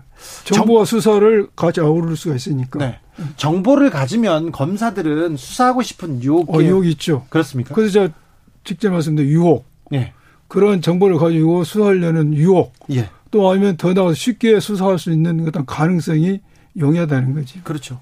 저도 그런 정보를 아직 가지면 기사 쓰고 싶은 유혹에 그렇죠. 빠질 예, 것 같아요. 예, 맞습니다. 네. 예. 검사들은 이렇게 칼을 들고 있으면 음, 예, 그렇죠. 예. 휘두르고 싶어 하잖아요. 예. 검사가 그거 없다면 검사가 아니 아니지 수사 검사. 네. 정보에서 수사하려는 욕심.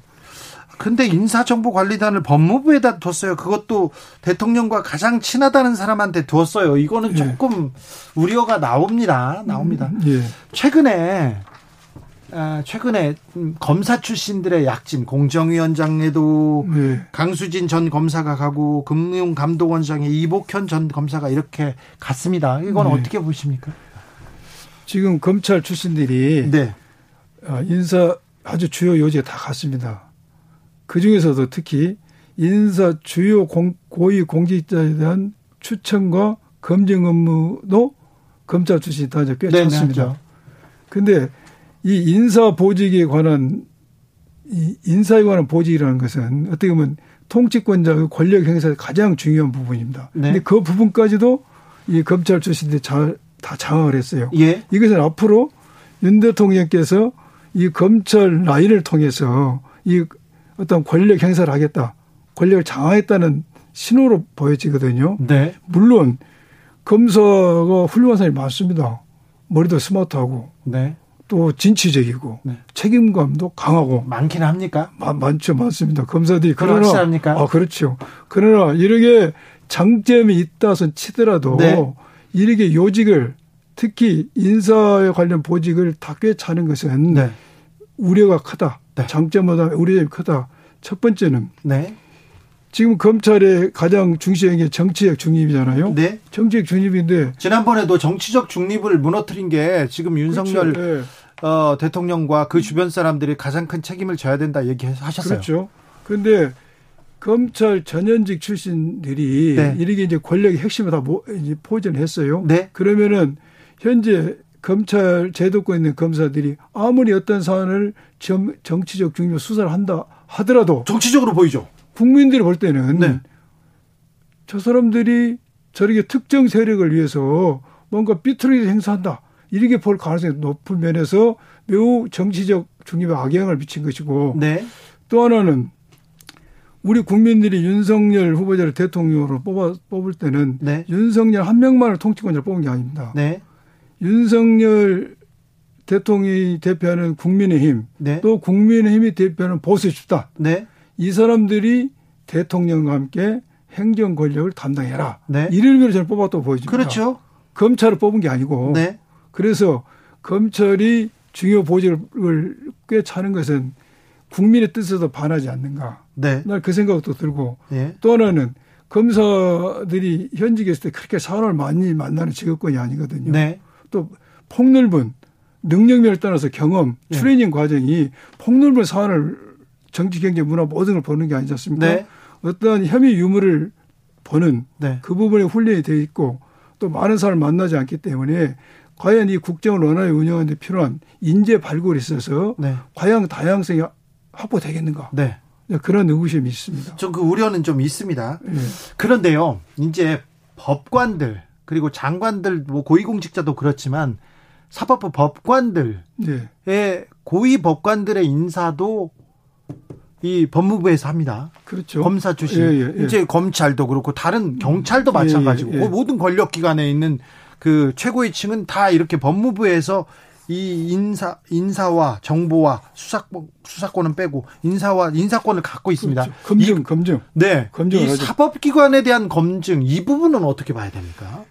지금 우리 신설된 인사정보관리단이 네. 관리단은 대법관 후보자, 네. 헌법재판관 후보자에 대해서도 검증을 할수 있습니다. 예. 앞으로 할지 않을지는 모르겠지만은 한다고 할 수 있습니다. 네. 근데 만약 이렇게 한다면은 한다면은 과연 대법관 후보자 중에서 검찰이 기소한 사건을 무죄를 많이 쓴 사람, 많이 많이 쓴 후보, 예. 헌법재판 후보자 중에서 네. 검사가 불기소 처분한 거, 기소유예 처분한 거에 대해서 검찰과 바, 다른 의견을 내는 헌법재판관 후보자들에 대해서 네. 과연 우리 검사들로 이루어진 네. 법무부 공정하게 평가를 해주겠지만은 네. 해주지 않을 것이라는 의심도 받았었다는 거지. 그렇죠. 또 하나는 네. 앞으로 내가 대법관 되고 싶어 네. 헌법 재판이 되고 싶으면은 네. 거기 가서 인사 검증을 받아야 되는데 네. 검찰로 척을 지겠습니까? 그렇죠. 이것은 바로 재판의 신뢰성, 공정성에 심대한 훼손을 가할 우리가 있다. 그렇죠. 이, 이, 면 있는 겁니다. 이거 근데 판사들도 들고 일어나야 되는 문제 아닌가요? 판사들이요? 앞으로 우리 사회가 네. 공정과 상식에 있어서 내버려 되려면은 네. 사법부가 개혁돼야 돼요. 그렇죠. 네. 사법부 개혁 필요한데 아무튼 이 부분이 사법 개혁 차원은로 보이진 않습니다. 지금 이 법무부 인사정보관리단이 그렇죠. 제가 그 이야기 드린 것은 네. 말씀 이것이 사법부 개혁과 관련된 네. 관련되지 않지만은 네. 사법부가 진정으로 다시 태어나 개혁의 정신이 있다면은 이것도 네. 매치가 돼서 뭔가 자기들 목소리를 내겠죠. 네. 그렇겠죠. 저는 그래요. 그 의미에서 말씀드립니다. 알겠습니다. 네. 네. 오르신 말씀인 것 같습니다. 근데 인사정보관리단의 초대 단장은 인사혁신처 공무원이다. 공무원이다. 그래서 비검찰 단장이다. 괜찮다 이런 식으로 이렇게 발표가 됐다라고요. 네, 오늘 오전에 뉴스를 보니까 인사혁신처 출신이 네. 단장을 박행렬 단장이요. 예. 단장이 됐는데 이제 뭐 단장이 인사혁신 출신이고 또 장관도 자기는 과정에 개입하지 않겠다. 결과만 보고받다고 이야기를 했어요. 네. 아, 좋은 이야기입니다. 네. 그런데 공무원 조직에서 네. 현실적으로 네. 사실적으로 네. 장관의 영향력을 배제할 수 있을까? 아이고 없죠. 거기에 저는 약간 의구심이 듭니다. 쉽지 않죠. 쉽지 않죠. 그리고 또 윤석열 대통령하고 친한 검사들이 갔어요 거기에. 예. 그러니까 이게 그냥 뭐. 어, 그간 사람들 인사 발표됐습니까? 네, 네. 인수위에 있던 분들이. 아, 그래요? 저는 그렇습니다. 모르고 있습니다, 지금. 네, 네. 알겠습니다. 네. 음, 사법 체계가 좀 바뀌어야 됩니까? 변화합니까? 지금 검찰청법 개정안, 형사소송법 개정안 나왔는데 이 검찰 개혁은 조금 잘 돼가고 있습니까? 제가 검사 출신이어서가 아니라 네. 예. 검찰 개혁은 네. 상당한 수준 국민의 눈높이 맞춰서 네. 진행이 됐다고 봅니다. 그래요? 예, 예. 네. 알겠습니다. 그러면 검찰 개혁은 상당 부분 됐다. 예, 저는 됐다고 봅니다. 네, 네. 이제 이제는 검찰 근데 예. 친윤 검사들은 다 요직으로 가고 반윤이나 조금 좀 거리가 있던 특수부 검사 아닌 사람들은 또 한직으로 가고 검찰 내에서도 좀 목소리가 좀 있을 것 같아요. 분명 있겠죠. 네. 있을까요? 이, 있지 않겠습니까? 네네. 네. 네, 네. 그래서 반윤 검사라는 사람들은 사표를 막 계속 던지고 있더라고요. 아, 그래요? 네. 네. 그러고 있습니다. 알겠어요. 예, 예. 네. 어, 윤 대통령이 예, 예. 뭐 검사 시절엔 잘 아셨으니까. 네. 지금 어, 대통령이 되고 정치를 좀 어떻게 하고 계시다고 보십니까? 지금은 정치를 어떻게 하냐고 평가하기에는 네. 좀 이른 것 같고 예. 저는 개인적으로 물론 저하고 노선이 틀렸고 제가 반대 당해서 대선에 참가를 했지만은 네. 윤 대통령께서 정말로 사심 없이 국가와 국민의 위해서 네. 정치를 잘하기를 바랍니다. 네. 네. 잘못한다는 것은 우리 네. 국민의 불행이니까요. 이 점은 좀 우려된다 이런 부분이 있습니까? 저는 검찰 출신들, 검사 출신들이 너무 많은 요직으로 그리고 그리고 국정의 중심으로 이렇게 가는 거는 조금 걱정됩니다. 아니 그거 제가 아까 세계적으로 네. 얘기했잖아요. 첫째는 저, 검찰의 정치적 중심에 영향을 미칠 수가 있고 네. 두 번째 과연 이게 국민의 뜻이냐. 네. 윤석열 후보자를 대통령을 보는 국민이 네. 검찰이 행정 권력의 요직을 장악하기를 원했던 것이냐. 네. 나는 그렇지 않다고 보고 네. 과연 이것이 요즘에 다양성이 중요한데 네. 인재풀의 다양성 확보가 되겠는가. 네. 어, 걱정스럽다는 거죠. 그렇죠. 좀 검사들이 또 능력은 탁월할 수도 있는데 좀 시야는 좁은 것 같아요. 그렇죠. 제가 그래서 검사들이 능력이 탁월하고 네. 진취적인 책임감이 있지만은 네. 방금 말한 대로 능력의 문제가 아니라 네. 평생 어떤 사건에 옳고 그런 말을 시시비반을 가렸기 때문에 그렇죠. 예, 어떤 사물을 보는 현상을 보는 눈이 좀 제한되지 않을까 네. 그런 염려도 있는 거죠. 네. 저도 저도 윤석열 검사하고 그런 부분에 대해서는 좀 많이 다퉜던 것 같아요. 네. 검사 시절에 검찰의 검찰의 눈높이 국민의 눈높이는 좀 못 따라가는 것 같아요. 그렇죠. 국민의 네, 네. 상식은 못 따라가는 음. 것 같은데 왜 그럴까요? 검찰은 어떻게 변화해야 된다고 생각합니까? 자꾸 좀 다른 문 다른 질문을 해서 죄송합니다. 네. 그 우리 기자님 말씀인 것처럼 모든 권력은 주권 재미지 않습니까? 네. 국민으로부터 나오잖아요. 네. 그렇기 때문에 그 권력의 근원이 되는 국민의 눈높이에 맞춰야 되죠. 네. 그러게 바꿔야 되죠. 네. 그래서 검찰도 앞으로 많이 계획이 됐지만은 네. 보다 더 우리 검찰이 이제 법이 개정됐잖아요. 네. 이 개정된 법, 법이라는 것은 어디 우리 검찰이 외부 세력에서 대수술을 받은 거예요 지금. 예. 그러니까 개정된 법에 의해서 네. 보다 더 국민의 높이에 맞게 네. 검찰을 잘 설계해야 된다. 알겠습니다. 예. 어, 지금 민주당에서 대선 이후에 대선 네. 이후에 검수완박 까지는 아니어도 검찰 수사권 기소권 분리하자 이렇게 들고 나왔지 않습니까? 그렇죠. 그 부분은 어떻게 보십니까? 제가 안 묻겠다고 했는데 제가 네. 어그 부분에 대해서 네. 지금 검찰이든 네. 더불어민주당이든 네. 양쪽이 다 네. 계산법이 틀립니다. 네. 계산법이 틀리기 때문에 양쪽이 다 아마 이, 이 법 개정에 대해서 네. 아쉽고 안다고 점이 많을 겁니다. 네. 그리고 이것은 입법적으로 이미 끝난 문제입니다. 네. 그래서 저는 이것에 대해서 네. 잘했다, 못했다, 아니면 흡족하다, 비흡족 만족스럽지 못하다 이걸 논하는 것보다는 네. 이 개정된 법률이 네. 현장에서 잘 적응돼서 네. 국민들이 불편이 없도록 네. 우리 모두가 지혜를 모는 게 중요하다는 생각이 듭니다. 그렇죠. 이 국회는 입법 기관입니다. 법은 국회에서 만드는 겁니다. 이미 이제 게임이 끝났어요. 네, 입법이 만들었어요. 됐어요. 예. 됐기 때문에 이거에 대해서 평가하는 것이 생산적인가 아닌 아니고 네. 이 법이 잘 현장에서 적용돼서 네. 혼돈이 되지 않도록 네.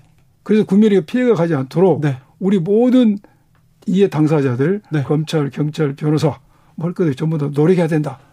그런데 법을 만들었어요 국회에서 그리고 법이 공포가 됐는데 대통령도 공표를 했어요. 예. 이제 끝났습니다. 예. 그런데 법무부 장관이 된다는 사람들도 어떤 검사들도 다 일어나서 위원이다 뭐 하고 이렇게 단체적으로 단체적으로 막 국회 뭐 언론 플레이도 하고 기자회견도 하고 검사들이 다 나서서 얘기하는데 저는 그거 좀 반대였어요. 무섭더라고요. 어떤 법이든 네. 어떠한 법이든 헌법에 위반된다라고 자기가 판단하면은 네. 뭐 개인의 자기가 할수 있지 않습니까? 네.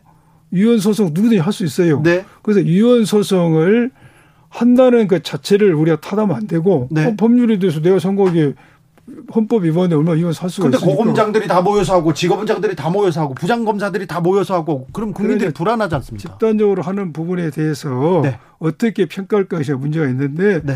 저는 또 검찰 입장에서는 네.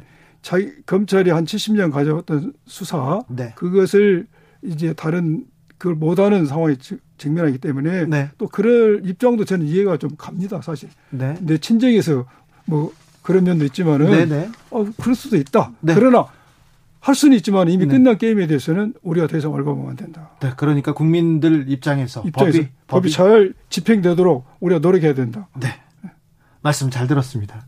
예. 네. 또 하시고 싶은 말씀 있으신지? 고검장님 요새 요즘 어떻게 지내십니까? 저요? 네.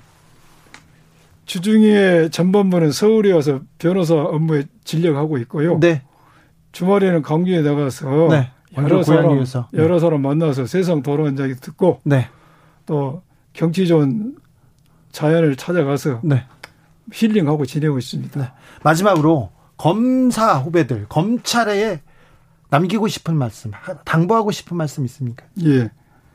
우리 검찰 후배들이 우리 검찰 후배들 매우 혼동스러울 겁니다, 지금. 그렇겠죠. 이렇게 뭐, 이 제도 금년 1월 달에 1차 수사권 정리가 됐는데 몇 달 안 돼서 다시 하고 하다 보니까 굉장히 혼란스럽고 어떤 검사의 정체성이라는 게 수사인데 그 수사를 이제 못할 수 있는 상황도 직면하고 혼란스럽겠지만은 우리 검찰도 법을 집행하는 기관입니다. 네. 그래서 거기에 너무 연연하지 말고 네. 이미 가지고 있는 제정된 법의 타주를 내서 네. 검찰권이 어떻게 행사될 것인가, 네. 우리의 검찰 존립 이유와 목적은 무엇인가를 네. 다시 한번 재설계해서 국민들 신뢰를 받도록 노력하는 거. 이게 가장 중요하다고 생각합니다. 알겠습니다. 여기까지 듣겠습니다. 양분함 전 부산 고검장이었습니다. 감사합니다. 예. 예.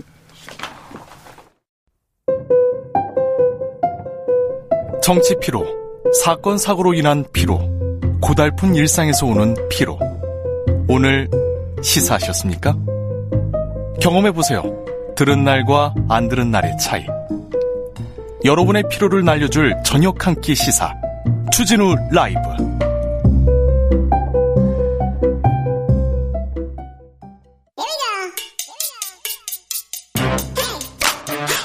뉴스를 향한 진지한 고민 기자들의 수다. 라이브 기자실을 찾은 오늘의 기자는 은지옥이요. 기사인 김은지입니다. 네, 오늘 준비한 첫 번째 뉴스부터 가볼까요? 네, 인사청문회 일정이 사실상 멈췄습니다. 인사청문회 안 열면 안 돼, 안 돼, 안, 안 열리는 거 아니야? 이렇게 걱정하는 사람도 있습니다. 지금 네 건인가요? 네, 네 건이 지금 남아 있는데요. 누구 누구죠? 박순애 사회부총리 겸 교육부 장관 후보자. 네, 김승희. 음주운전. 네. 그것 말고도 다른 건도 지금 터져 있는 상황인데요. 네. 김승희 보건복지부 장관 후보자도 있고 여러 가지 재테크. 네, 김창기 국세청장 후보자, 네. 김승겸 네. 합창의장 후보자 네. 이렇게 네 사람이 남아 있습니다. 남아 남아 있네요. 그런데 왜 안 열리죠? 네, 지금 국회 원구성이 멈춰 있기 때문인 건데요. 네. 예, 국회가 지금 이제 청문회 일정에 절차를 밟지 않으면 대통령이 열흘 이내 기간을 정해서 인사청문 경과 보고서를 다시 보내달라고 국회에 요청할 수 있고요. 네. 이 기간마저 지나면 임의로 임명할 수 있다라고 합니다. 그렇죠. 그렇기 때문에 청문회 없이 어부지리로 장관되는 사람이 생기는 거 아니냐 이런 우려의 목소리가 나오고 있는데요. 네. 특히 국세청장 같은 경우에는 그럴 가능성이 지금 높아지고 있는 상황입니다. 네. 네, 왜냐하면 인사청문회 1차 시한이 이미 지나갔거든요. 네. 그리고는 지난 4일부로 인사청문 기한이 넘었고요. 내일 국회에 또 대통령실에서 일주일 기한을 주고 인사청문 경과보고서 재송부해달라고 요청할 계획이라고 합니다. 그런데 김창기 국세청장 후보자 인사청문회 언제 하냐? 어, 지금 하느냐 마느냐 이런 기사도 안 나오는 걸 보면 그냥 임명할 수도 있을 것 같아요. 네, 실제로 그렇게 될 경우에는 2003년 이래 청문회 없이 첫 취임하는 국세청장 나온다 이런 말까지 나오고 있는데요. 청문회는 해야죠. 우리 세금을 전체적으로 관할할 사람인데 어떤 사람인지 그리고 어떤 어, 정책을 가지고 있는지 물어봐야 될 거 아닙니까? 근데 열, 좀 열겠죠. 네, 그럼, 검증을 무력화하게 되는 상황이 될 수 있기 때문에 비판의 목소리가 나오고 있습니다. 지금 그 의혹들 계속 쏟아지고 있습니다. 보도 계속 되고 있는데, 네. 네, 관련해서는 지금 박순애 후보자에 대해서 가장 집중적으로 이야기가 나오고 있는데요. 만취운전. 네, 말씀처럼 2001년에 음주운전 전력이 있다라고 하는데요. 예? 혈중 알코올 농도가 0.251%인데 아유, 만취예요. 당시에 면허 취소 기준이 0.1이어서요. 2.5배 높은 수치라고 합니다. 지금이 0.03인가요? 네, 지금 그런 매우, 상황에서 매우 그, 예, 낮아졌습니다. 예, 예, 특히나 이제 교육자 같은 경우에는 어, 굉장히 지금 엄격해져서요. 아예 이제 날아갈 수 있는 형이라고 하거든요. 그 교장도 못 됩니다. 저렇게 음주운전이 있으면 그런데 네. 아, 네. 예, 올해부터 특히 그렇다라고 하는데요. 네. 근데 그 당시에 심지어 어, 약식 기소가 됐었는데요. 네. 하지만 본인이 약식 기소를 받아들이지 않고 정식 재판을 문제. 청구했습니다. 그래서요. 그래서 선고 유예라 라는 게 나왔거든요. 2002년에 네. 250만 원 벌금형이 선고가 유예되는 건데 선고 유예라고 하는 것은 일정 기간 사고가 없으면 선고를 없애주는 제도입니다. 네. 이제 그렇기 때문에 이것들이 또 문제가 되고 있고요. 네. 당시에 이제 숭실대 교원이었는데 음주운전 사건 이후에 박 후보자가 학교에서 징계받았는지 여부도 알려져 있지 않다라고 합니다. 네. 여러 가지 아, 지점에서 문제가 되고 있죠. 그렇죠. 근데 음주운전 잘못했어요. 그러면 벌 받고 벌금 내면 되는데 그것도 어떻게 이걸 선고유예로 죄를 없애버렸을까? 벌금을 없애버렸을까? 이 부분도 굉장히 또 어, 주목됩니다. 아까 제가 0.03% 얘기했는데 0.03% 미만이면 훈방인데요. 0.03%면 면허 정지입니다. 0.08 이상은 면허가 취소고요. 그러니까 면허 정지 수준인데 0.03이 면허 정지인데 이분은 0.251 만취 상태에서 그것도 네. 벌금도 내지 않았습니다. 굉장한 능력입니다. 어떤 능력을 발휘하셨는지 어떻게 마법을 부렸는지 이것도 좀 따져봐야 됩니다. 네. 그런데 김승희 후보자 정말 많아요. 네, 이제 특히 부동산 관련된 의혹들이 계속 집중되고 있는데요. 어머니하고 자식들하고 계속 부동산 거래를 하고 뭐 전세 계약을 맺고 한두 건이 아니고 계속 나옵니다. 네, 게다가 관사 테크 했다라는 비판도 있습니다. 관사 테크. 네. 네, 그러니까 관사에 살면서 부동산 갭 투자를 해서 투기 의혹이 있다. 그걸로 돈을 벌었다. 이런 이야기인 건데요. 네. 2012년에 식품의약품 안전청 차장을 지낸 바가 있습니다. 그때 2주택을 보유한 상태에서 세종시 아파트 특별 분양을 받았다라고 하거든요. 네. 그래서 이제 별도로 제공된 관사 아파트에 생활을 하면서 분양받은 아파트가 5년 만에 1억 넘는 차익을 받았는데 이걸 되팔았다라고 합니다. 관사 재테크 얘기하면 김의겸 전 청와대 대변인 얘기 나오는데 바로 사의를 표명하고 옷을 벗었습니다. 근데 이분은 뭐 전혀 얘기가 없는데 이거 말고도 굉장히 많은 부동산 네, 계속해서 이제 의혹 보도들이 나오고 있는데요. 문제는 지금 국회가 제대로 원구성이 안 돼서 유야무야 청문회도 안 될 수 있다라는 상황이라는 점도 말씀 다시 한번 드립니다. 지난번 장관들도 인사청문회를 제대로 안 하고 하루에 막 일곱 명씩 하고 그래서 제대로 국민들은 어떤 비전을 가졌는지 정책을 가졌는지 보지도 못하고 이렇게 지나갔던 그 경우 있었는데 좀 이번에는 안 그랬으면 좋겠어요. 좀 인사청문회 좀 보고 싶어요. 이분들 뭐라고 얘기하는지 좀 어, 답을 듣고 싶습니다. 네, 실제로 청문회 없이 임명이 된 장관이 이명박 정부 때 3명이나 있었다라고 하거든요. 그때도 네. 원구성이 대치가 길어지면서 생겼던 문제인데요. 국회가 좀 제대로 일을 해서 이런 청문회 일정이 빨리 잡혔으면 그렇죠. 좋겠습니다. 그렇죠. 일은 해야죠. 예. 다음 뉴스로 가볼까요? 네, 삼성준법감시위원회 위원장이 이재용 부회장 사면에 대해서 언급했습니다. 준법감시위원회라면 법을 잘 지키는지 감시하는 데 아닙니까? 그런데 이 감시하는 곳에서 사면해라 이렇게 얘기했어요. 네, 이제 이재용 부회장의 앞선 혐의가 이제 유죄 판결을 받으면서 그와 관련해서 지금 생겼던 기관이 삼성중법 감시위원회거든요. 판사가 삼성이 법을 워낙 안 지키니까 준법 감시위원회를 만드는 것도 방법이다 이렇게 해서 만들었죠. 정준영 부장판사가 만든. 네, 그래서 이제 1기가 있었고 이제 2기로 넘어왔는데요. 이 네. 2기 위원장인 이찬희 위원장이 목소리를 높이고 있다라는 보도가 나오고 있는데요. 네. 지난 3일에 삼성 관계자 최고 경영진과의 간담회를 마친 다음에 기자들과 만나서 삼성의 최고 경영진이 재판 때문에 제대로 경영을 할 수 없다면 결국 국민이 피해 본다 이렇게 말을 한 바가 있습니다. 국민이 피해 본다. 네, 이제 그리고 나선 또 이제 이틀 후에 이제 한겨레 신문과의 전화 통화에서도 비슷한 이야기를 했다라고 하는데요. 코로나19 이후에 경제가 어려워져서 다시 일으켜야 한다는 여론이 많은 상황이다. 이렇게 주장을 한 바가 있습니다. 네. 이에 대한 비판이 있다 보니까 중감위 차원에서도 공식 입장 아니다 이렇게 선을 그은 바가 있는데요. 그래도 뭐 기사는 다 나왔어요. 네, 이제 이제 불을 때우고 있는 게 아니냐 이런 이야기들이 있습니다. 네. 특히 새 정부 들어서 지, 지난 4월에 경제단체 다섯 곳에 청원이 있었고요. 지난 2일에는 또 성경식 한국경제총협회 회장이 추경호 부총리 만난 자리에서 네. 이재용 부회 장 사면론 언급했다고 합니다. 오늘 뭐 이재용 부회장 유럽 출장 가니까 사면해야 된다. 벌써 사면론 띄우고 있더라고요. 재판 중이지 않습니까? 근데 네, 이제 문재인 정부에서 가석방을 했기 때문에 어, 왜 유럽에 가는 거는 문제가 되지 않는 상황인데요. 지금 하고 있는 재판은 삼성물산 합병 관련 과정에서 불거진 회계 조작 혐의 관련이거든요. 불법 승계 관련된 재판입니다. 네, 이제 그런데 이 재판도 다른 출장 일정을 들어가지고는 두 차례 불출석한 바가 있다라고 하고요. 그리고 아, 출주, 두 차례 불출석한 상태로 공판이 열릴 예정이라고 하고요. 지난번에 바이든 대통령이 왔을 때도 거기 동행한다라는 이유를 들어서 재판에 출석하지 않은 적도 있다라고 합니다. 네. 이런 식으로 지금 재판이 진행되는 상황이라고 하는데요. 그런데 이제 일기 활동을 통해서 어, 이재용 부회장이 그때 대국민 사과도 하고 문호조 경영 폐기를 한다 이렇게 밝힌 바가 있는데 이기 활동이 이제 사면론이다 보니까 좀 여러 가지 비판의 목소리와 우려가 있습니다. 삼성에서 뭐라고 합니까? 네, 공식적으로는 이 관련해서는 언급을 하고 있지 않는 상황인데요. 대신에 이제 5월 31일에 기업 지배 구조 보고서 관련해서 공시를 한 바가 있습니다. 이재용 부회장 관련해서는 횡령 등의 혐의로 기소된 일부 미등기 임원에 대해서 2021년 1월에 일부 유죄가 확정돼서 해당 임원은 비상근 미등급 임원으로 전환됐다 라고 알린 바가 있습니다. 네. 무보수 상태로 일을 하고 있고 글로벌 네트워크와 미래사업 육성 등을 위해서 여러 가지 법령 틀 내에서 기업 가치를 제고하기 위한 역할을 수행한다라는 이야기도 했고요. 네, 네, 네.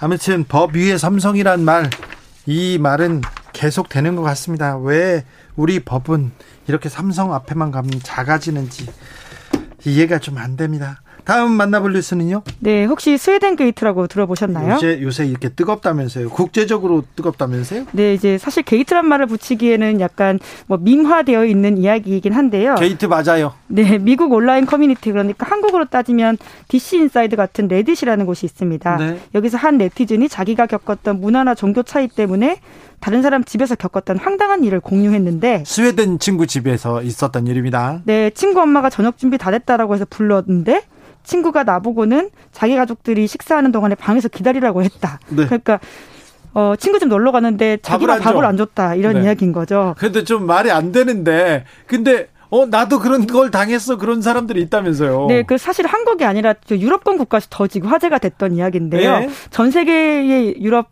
시민들이 나도 그런 일 겪었다라는 글을 올리면서 네. 약간 놀림 비슷하게 스웨덴 게이트다라는 말이 스웨덴은 진짜 그렇습니까? 네, 적어도 1980년대까지는 그런 문화가 있었다라고는 합니다. 진짜요? 네, 이제 그러면서 스웨덴 사람들이 뭐 이렇게까지 비난받을 일이냐라는 이야기도 하고 있다고 하는데요. 아, 그거를 자는데. 네, 이제 문화적 차이다, 다르다, 뭐 이런 이야기를 하고 있는데요. 근데 주한 스웨덴 대사관에서도 관련 입장을 냈어요. 네, 이제 워낙 이제 이와 관련돼서 비판적인 이야기들이 많다 보니까요. 네. 스웨덴에서 가지고 있는 개인적인 문화 외에도 교류하는 것들이 있다라는 차원의 이야기인데요. 예. 피카라고 해서 커피 브레이크를 가지면서 사람들과 어떤 공유와 시간을 나눠 가지고는 공동체적인 분야, 문화 분위기가 있다 이런 반박을 일종의 우회해서 했습니다. 네. 이제 그럼에도 불구하고 어 스웨덴 사람들은 스웨덴 게이트가 좀 과장됐다. 네. 21세기 이후에 현대 도시에서 손님의 가정 방문을 미리 약속해야 가능한 일이지 않냐. 이런 반박을 하는 사람도 있다라고 합니다. 네. 제 스웨덴 친구 마리아는 마음이 넓어가지고 밥도 잘 사고 그랬어요. 네. 하지만 초대해서 밥을 줬는지는 좀 다른 문제 아니요, 아닙니까? 네, 초대는 아니었습니다. 네네. 네, 알겠습니다. 기자들의 수다 시사인 김은지 기자 함께했습니다. 감사합니다. 네, 감사합니다. 교통정보센터 다녀오겠습니다. 정현정 씨.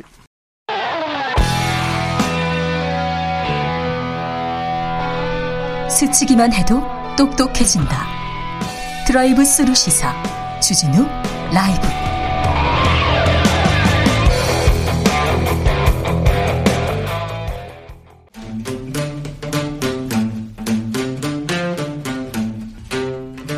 청년의 포부와 패기로 대한민국 정치를 새롭게 하자 청년의 시선 MZ 세대가 말합니다. 요즘 정치.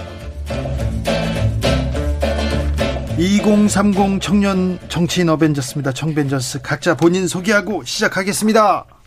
네, 저번 주에도 한번 인사드렸던 서울 도봉갑 당협위원장 국민의힘 국민의힘의 김재섭입니다. 잘 오셨습니다. 또 오셨습니다. 김재섭 네. 위원장 어서 오시고요. 네, 저는 민주당 전 비대위원 권지웅이라고 합니다. 네.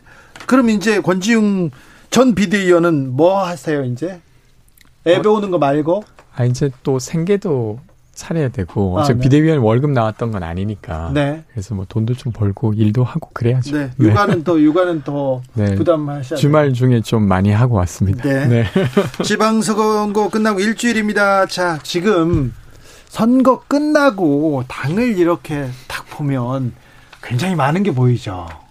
어떤 걸 예. 보고 있습니까? 김재섭 위원장 각자의 당에 대한 이야기를 하는 거죠. 아니 뭐 상관없어요. 아 그래요. 일단 네. 뭐 남의 당 얘기부터 좀 하자 그러면 네. 민주당은 왜 이렇게 좋아하세요? 아 요새 민주당 보는 맛에 살고 있습니다.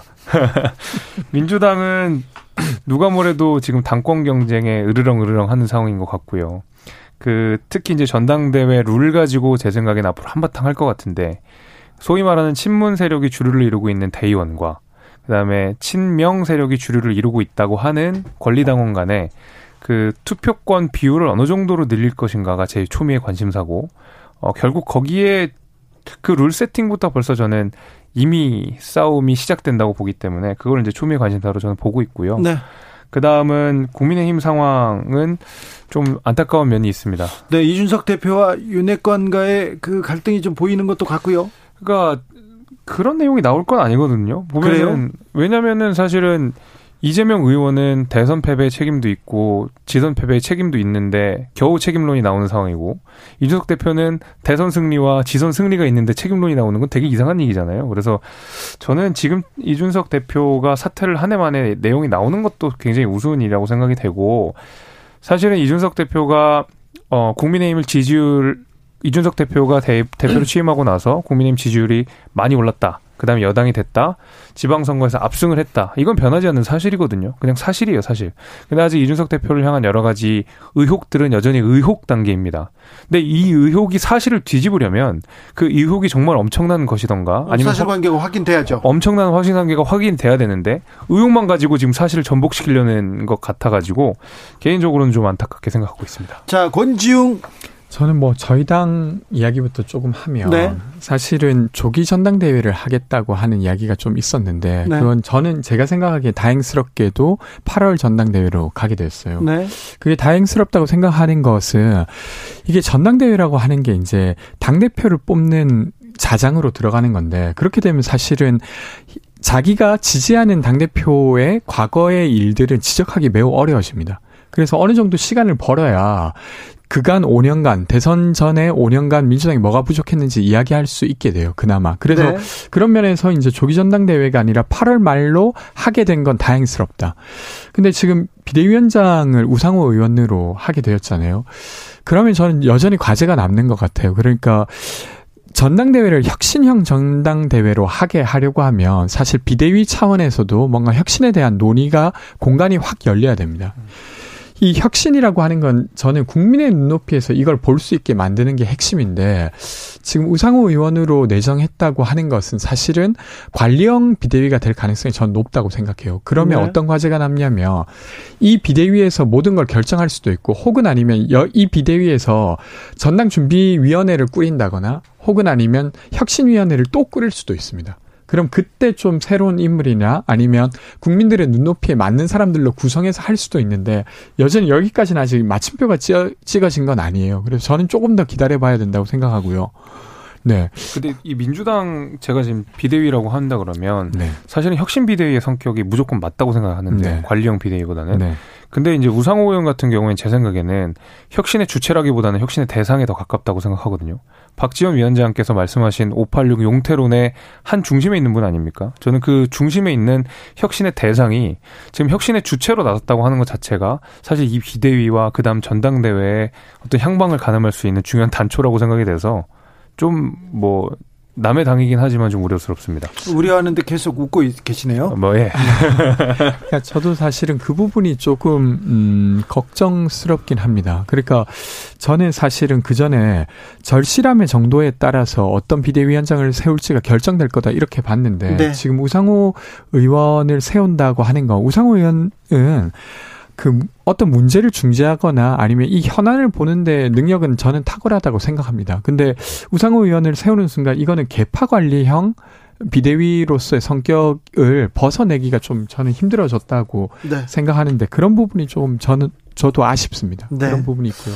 아까 국민의힘 이야기는 저는 상대당이긴 하지만 그 혁신위를 공천 1년 전, 그러니까, 아, 아니죠. 당대표 선거 1년 전에 인 지금 시기에 하는 거 저는 꽤 바람직하다고 생각합니다. 네. 그러니까 막상 이게 저희가 이번 지방선거 공천을 해보니까 그 사실 당원 당규를 바꾸는 작업을 그 선거를 앞두고 하기가 정말 어렵더라고요. 아, 그래서 이, 예를 들면 이준석 대표로 상징되는 음. 정당의 변화가 사실은 인물로만 다자이는 건 아니에요. 그러니까 제도로 안착돼야 국민의힘이 변하고 국민의힘이 변해야 저는 한국의 정치가 좋아질 수 있다고 생각합니다. 그래서 네. 그런 면에서 이번 이것이 단순히 이제 그이 갑자기 당대표 이준석 이준석 당대표 아, 이재명 후보님이 계속 떠올라가지고 네. 이준석 당대표님의 어떤 견제 뭐 이런 걸로만 이해되는 게 아니라 정말로 국민의 힘이 좀 좋아질 건가 아닐 건가의 바로미터가 되면 좋겠다 싶습니다. 네. 자 윤석열 정부 인사 발표 이어지고 있는데요. 검사 출신들 너무 많아요. 이렇게 얘기하는 분들도 많고 우려도 있습니다. 이거는 어떻게 보십니까, 김재섭 위원장? 아직 뭐 다 인사들이 모든 게 다 이루어지진 않지만 일단 검사가 많은 것은 사실인 것 같고요. 그렇잖아요.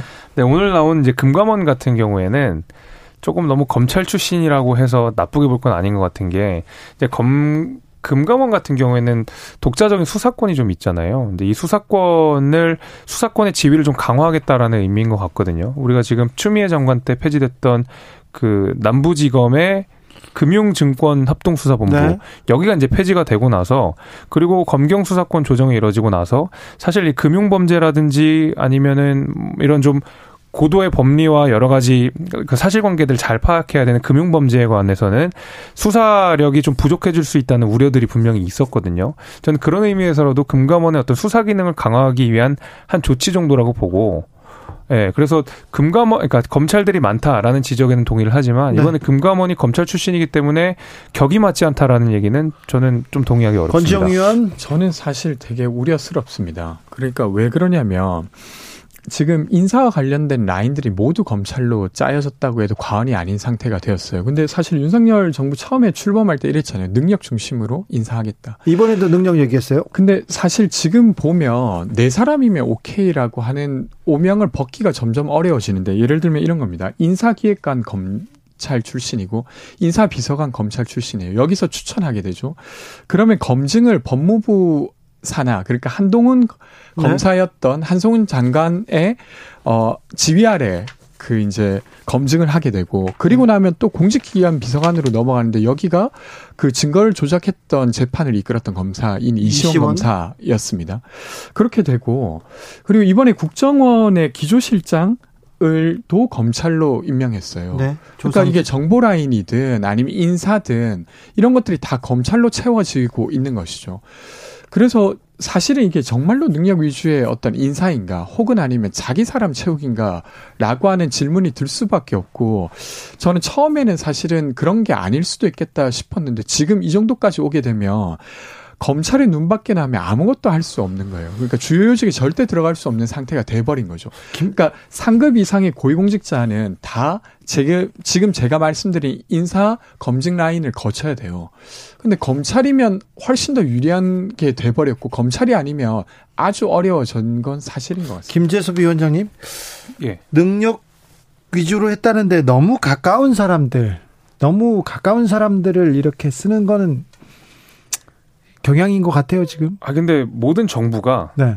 가까운 사람들을 쓰는 건 맞는데, 근데 그 가운데서 능력이 있는 가까운 사람인 것이냐, 아니면 가깝기만 한 사람인 것이냐, 이제 이게 문제가 될 것 같거든요. 사실 역대 정부 모두 모든 정부를 통틀어서 어, 어떤 특정 지역이라든지 특정 학교라든지 특정 뭐 어떤 집단에 편중되는 문제는 늘 있었습니다. 과거에 뭐 우리가 성시경 정부라고 불렸던 것들, 뭐 고소영 정부라고 불렸던 것들, 그리고 불과 윤석열 정부 초기만 해도 검찰 출신들이 너무 많다라는 지적보다 오히려 서운함이 더 많다. 이제 이런 식으로 사실은 좀 더 다른 프레임으로 윤석열 정부의 인사 문제를 지적을 많이 하셨거든요. 그래서 어떤 정부든 특정 집단들이 많이 분포되는 것은 사실이라고 봅니다. 어, 저는 그런 의미에서라도 아직까지 너무 우려할 단계는 아니라고 저는 생각을 하는데 적어도 우려가 된다고 하더니 우려가 안 된다고 하면 어떻게 해요? 그러니까 많이 우려할 단계는 아니다. 네, 조금 네. 우려다. 근데 왜냐면은 제가 말씀드린 대로 대통령과 가까운 분들, 호흡을 맞췄던 분들이 정부로 들어와서 일을 하는 거는 어쩔 수 없는 경향입니다. 그거는 뭐 마찬가지로 문재인 정부에서 똑같이 있었었던 것이고, 예를 들면 저희가 586 세력들이 너무 문재인 정부의 주류를 잃었다라는 비판을 했었지 않습니까? 그래서 그런 일들은 상실, 사실 이제 어떤 정부에서 있었던 것인데, 이제 검찰 출신이라는 것, 그 다음에 이제 검찰공화국이라는 프레임, 그 다음에 윤석열 대통령의 검찰 출신이라는 이유, 이런 것들이 다 이제 모여서 검찰에 대한 우려가 좀 다소 과대 해석되는 면도 있다. 저는 이렇게 생각합니다. 그러니까 저는 그러니까 예를 들면 대통령이 됐고, 그러면 자기와 철학을 공유하는 사람들을 인사하는 거 저는 자연스럽다고 생각합니다. 근데 이게 너무 지나치면 문제가 되는데, 그 지금 인사라인 전체를 검찰이 다 차지하고 있는 것이 된 거고 그 국정원의 기조실장까지 하게 된다고 하면 정보 라인에도 되게 요직에 들어가 있는 거죠 검사가 그리고 나서 사실은 정말로 능력 위주였으면 또 이런 잡음이 없었을 것 같은데 총무비서관 같은 경우는 사실 성 관련해서 문제가 아주 명확하게 있었지 않습니까? 그런 사람이 사실은 또 주요 요직에 있는 것 그리고 이시원 검사였던 분도 사실은 조작된 증거를 가지고 재판을 이끌었고 그 문제로 징계까지 받았던 사람인데 그 사람을 세웠단 말이죠. 그러면 그것이 윤석열 정부의 국정 철학인가? 라는 질문을 할 수밖에 없게 되는 거죠. 저는 근데 말씀하신 예를 들면 사정 그러니까 예를 들면 지금 문제를 지적하신 인사 문제나 사정 문제들은 그것도 과거의 문재인 정부에서도 검찰 출신들이 사실 했었거든요. 그러니까 문재인 정부 이전에도 그랬고. 저는 그거를 나쁘게 볼 것이 아닌 게 이 민정 라인에서 말하자면은 견제받지 않는 권력으로서 대통령 비서실에서 있었던 민정 업무들을 사실은 행정부 안으로 가깝게 갖고 온 게 된 것이거든요. 그러면은 행정부원으로 행정부 안쪽으로 인사 기능과 사정 기능들을 갖고 하게 됐을 때 실제로 국회의 통제 안으로 들어온다는 장점이 있습니다. 그래서 제도적으로는 오히려 전 진일보했다고 보거든요. 이 역할은 사실 윤석열 정부나 문재인 정부나 그 어느 정부에서나 다 검찰 출신들이 했던 업무였습니다. 그러니까 근데 예를 들면 인사수석이나 이런 부분 같은 경우는 검찰 출신이 하진 않았던 걸로 저는 기억하고 있어요. 네, 그건 없었습니다. 그러니까 공직기관 비서관이나 여기 같은 경우는 검찰 출신인 경우도 있었지만 나머지는 그렇지는 않았습니다. 그러니까 이게 어떤 탕평 인사라든지 아니면 능력 위주의 인사라기보다는 네. 우리 편 챙기게 되는 인사로 보여질 가능성이 여기까지 하겠습니다. 봅니다. 김재섭 위원장님, 네. 어, 최재형 의원이 국민의힘 혁신위원회를 이끌게 됩니다. 네. 최재형의 혁신, 국민의힘의 혁신은 어떤 색깔입니까? 그 우리가 과거에 PPAT라고 하는 것이 도입이 돼서 네. 이번 지방선거에 도입이 됐고 실제로 실행이 되지 않았습니까? 네. 근데 여기에 대한 실효성 여부를 차치하고라도 PPAT라고 하는 공직자 후보 자격 시험을 치름으로써 적어도 국민의힘 간판을 달고 나온 모든 후보자들이 국민의힘 당원 당규를 숙지하고 그다음에 필요한 그러니까 의정 활동에 필요한 여러 가지 업무 역량들을 시험으로서 평가받는 하나의 계기는 분명히 될 것이 됐었거든요. 네. 근데 여기 처음에 도입할 때도 굉장히 많은 비판들이 있었습니다. 이거 뭐 시험 쳐서 뭐 정치인 뽑냐부터 해가지고 적어도 PPAT가 도입이 되면서 후보자들이 최소한의 요건들을 갖췄다는 그 신뢰를 국민들한테 드릴 수는 있게 됐거든요. 근데 공천이라고 하는 것이 사실은 굉장히 지난한 작업을 통해서 여러 차례 개혁과 혁신을 반복해야지 그나마 국민 눈높이에 요만큼이라도 다가가는 것인데 우리가 선거에서 이겼다고 그다음에 PPAT 하나 도입했다고 해서 이 개혁 작업을 멈추게 되면 사실은 공천 때가 되면 다시 옛날의 방식으로 깜깜이 방식으로 회귀할 가능성이 대단히 높습니다. 네. 저는 PPAT처럼 확실하고 뚜렷하고 적어도 공천 과정에서 진일 보한 어떤 제도적 장치 하나를 총선 에 있어서도 하나는 만들겠다라는 이준석 대표의 어떤 마지막 목표인 것 같거든요. 네.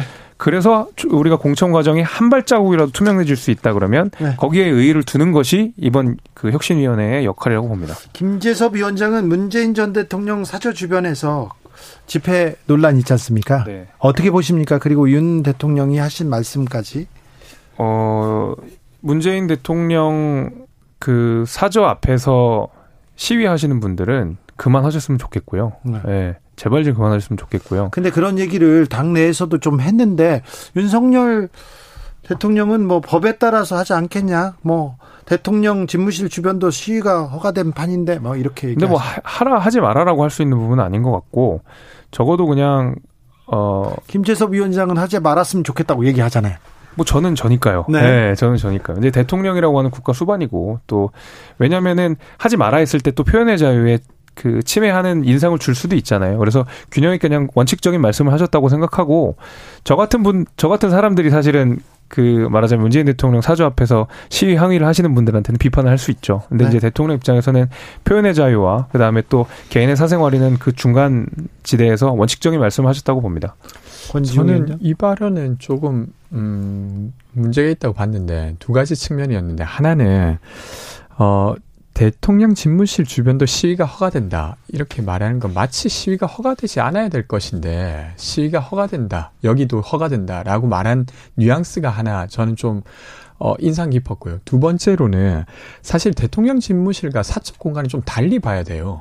그렇잖아요. 그러니까 지금 어, 사저라고 하는 공간은 그냥 집인 거잖아요. 근데 그것이 마치 같은 선상에 있는 것처럼 이야기하는 게 저는 적절하지 않았다고 생각합니다. 자, 요즘 정치 뜨거웠습니다. 여기까지 할까요? 김재섭, 권지웅, 권지웅, 김재섭 두 분과 함께 했습니다. 오늘 감사합니다. 네, 고맙습니다. 네, 청년들이 더 목소리를 더 높여가지고 혁신을 향해 나가야 될 텐데 주진우 라이브는 여기서 인사드리겠습니다. 돌발 퀴즈의 정답은 2년이었습니다. 2년.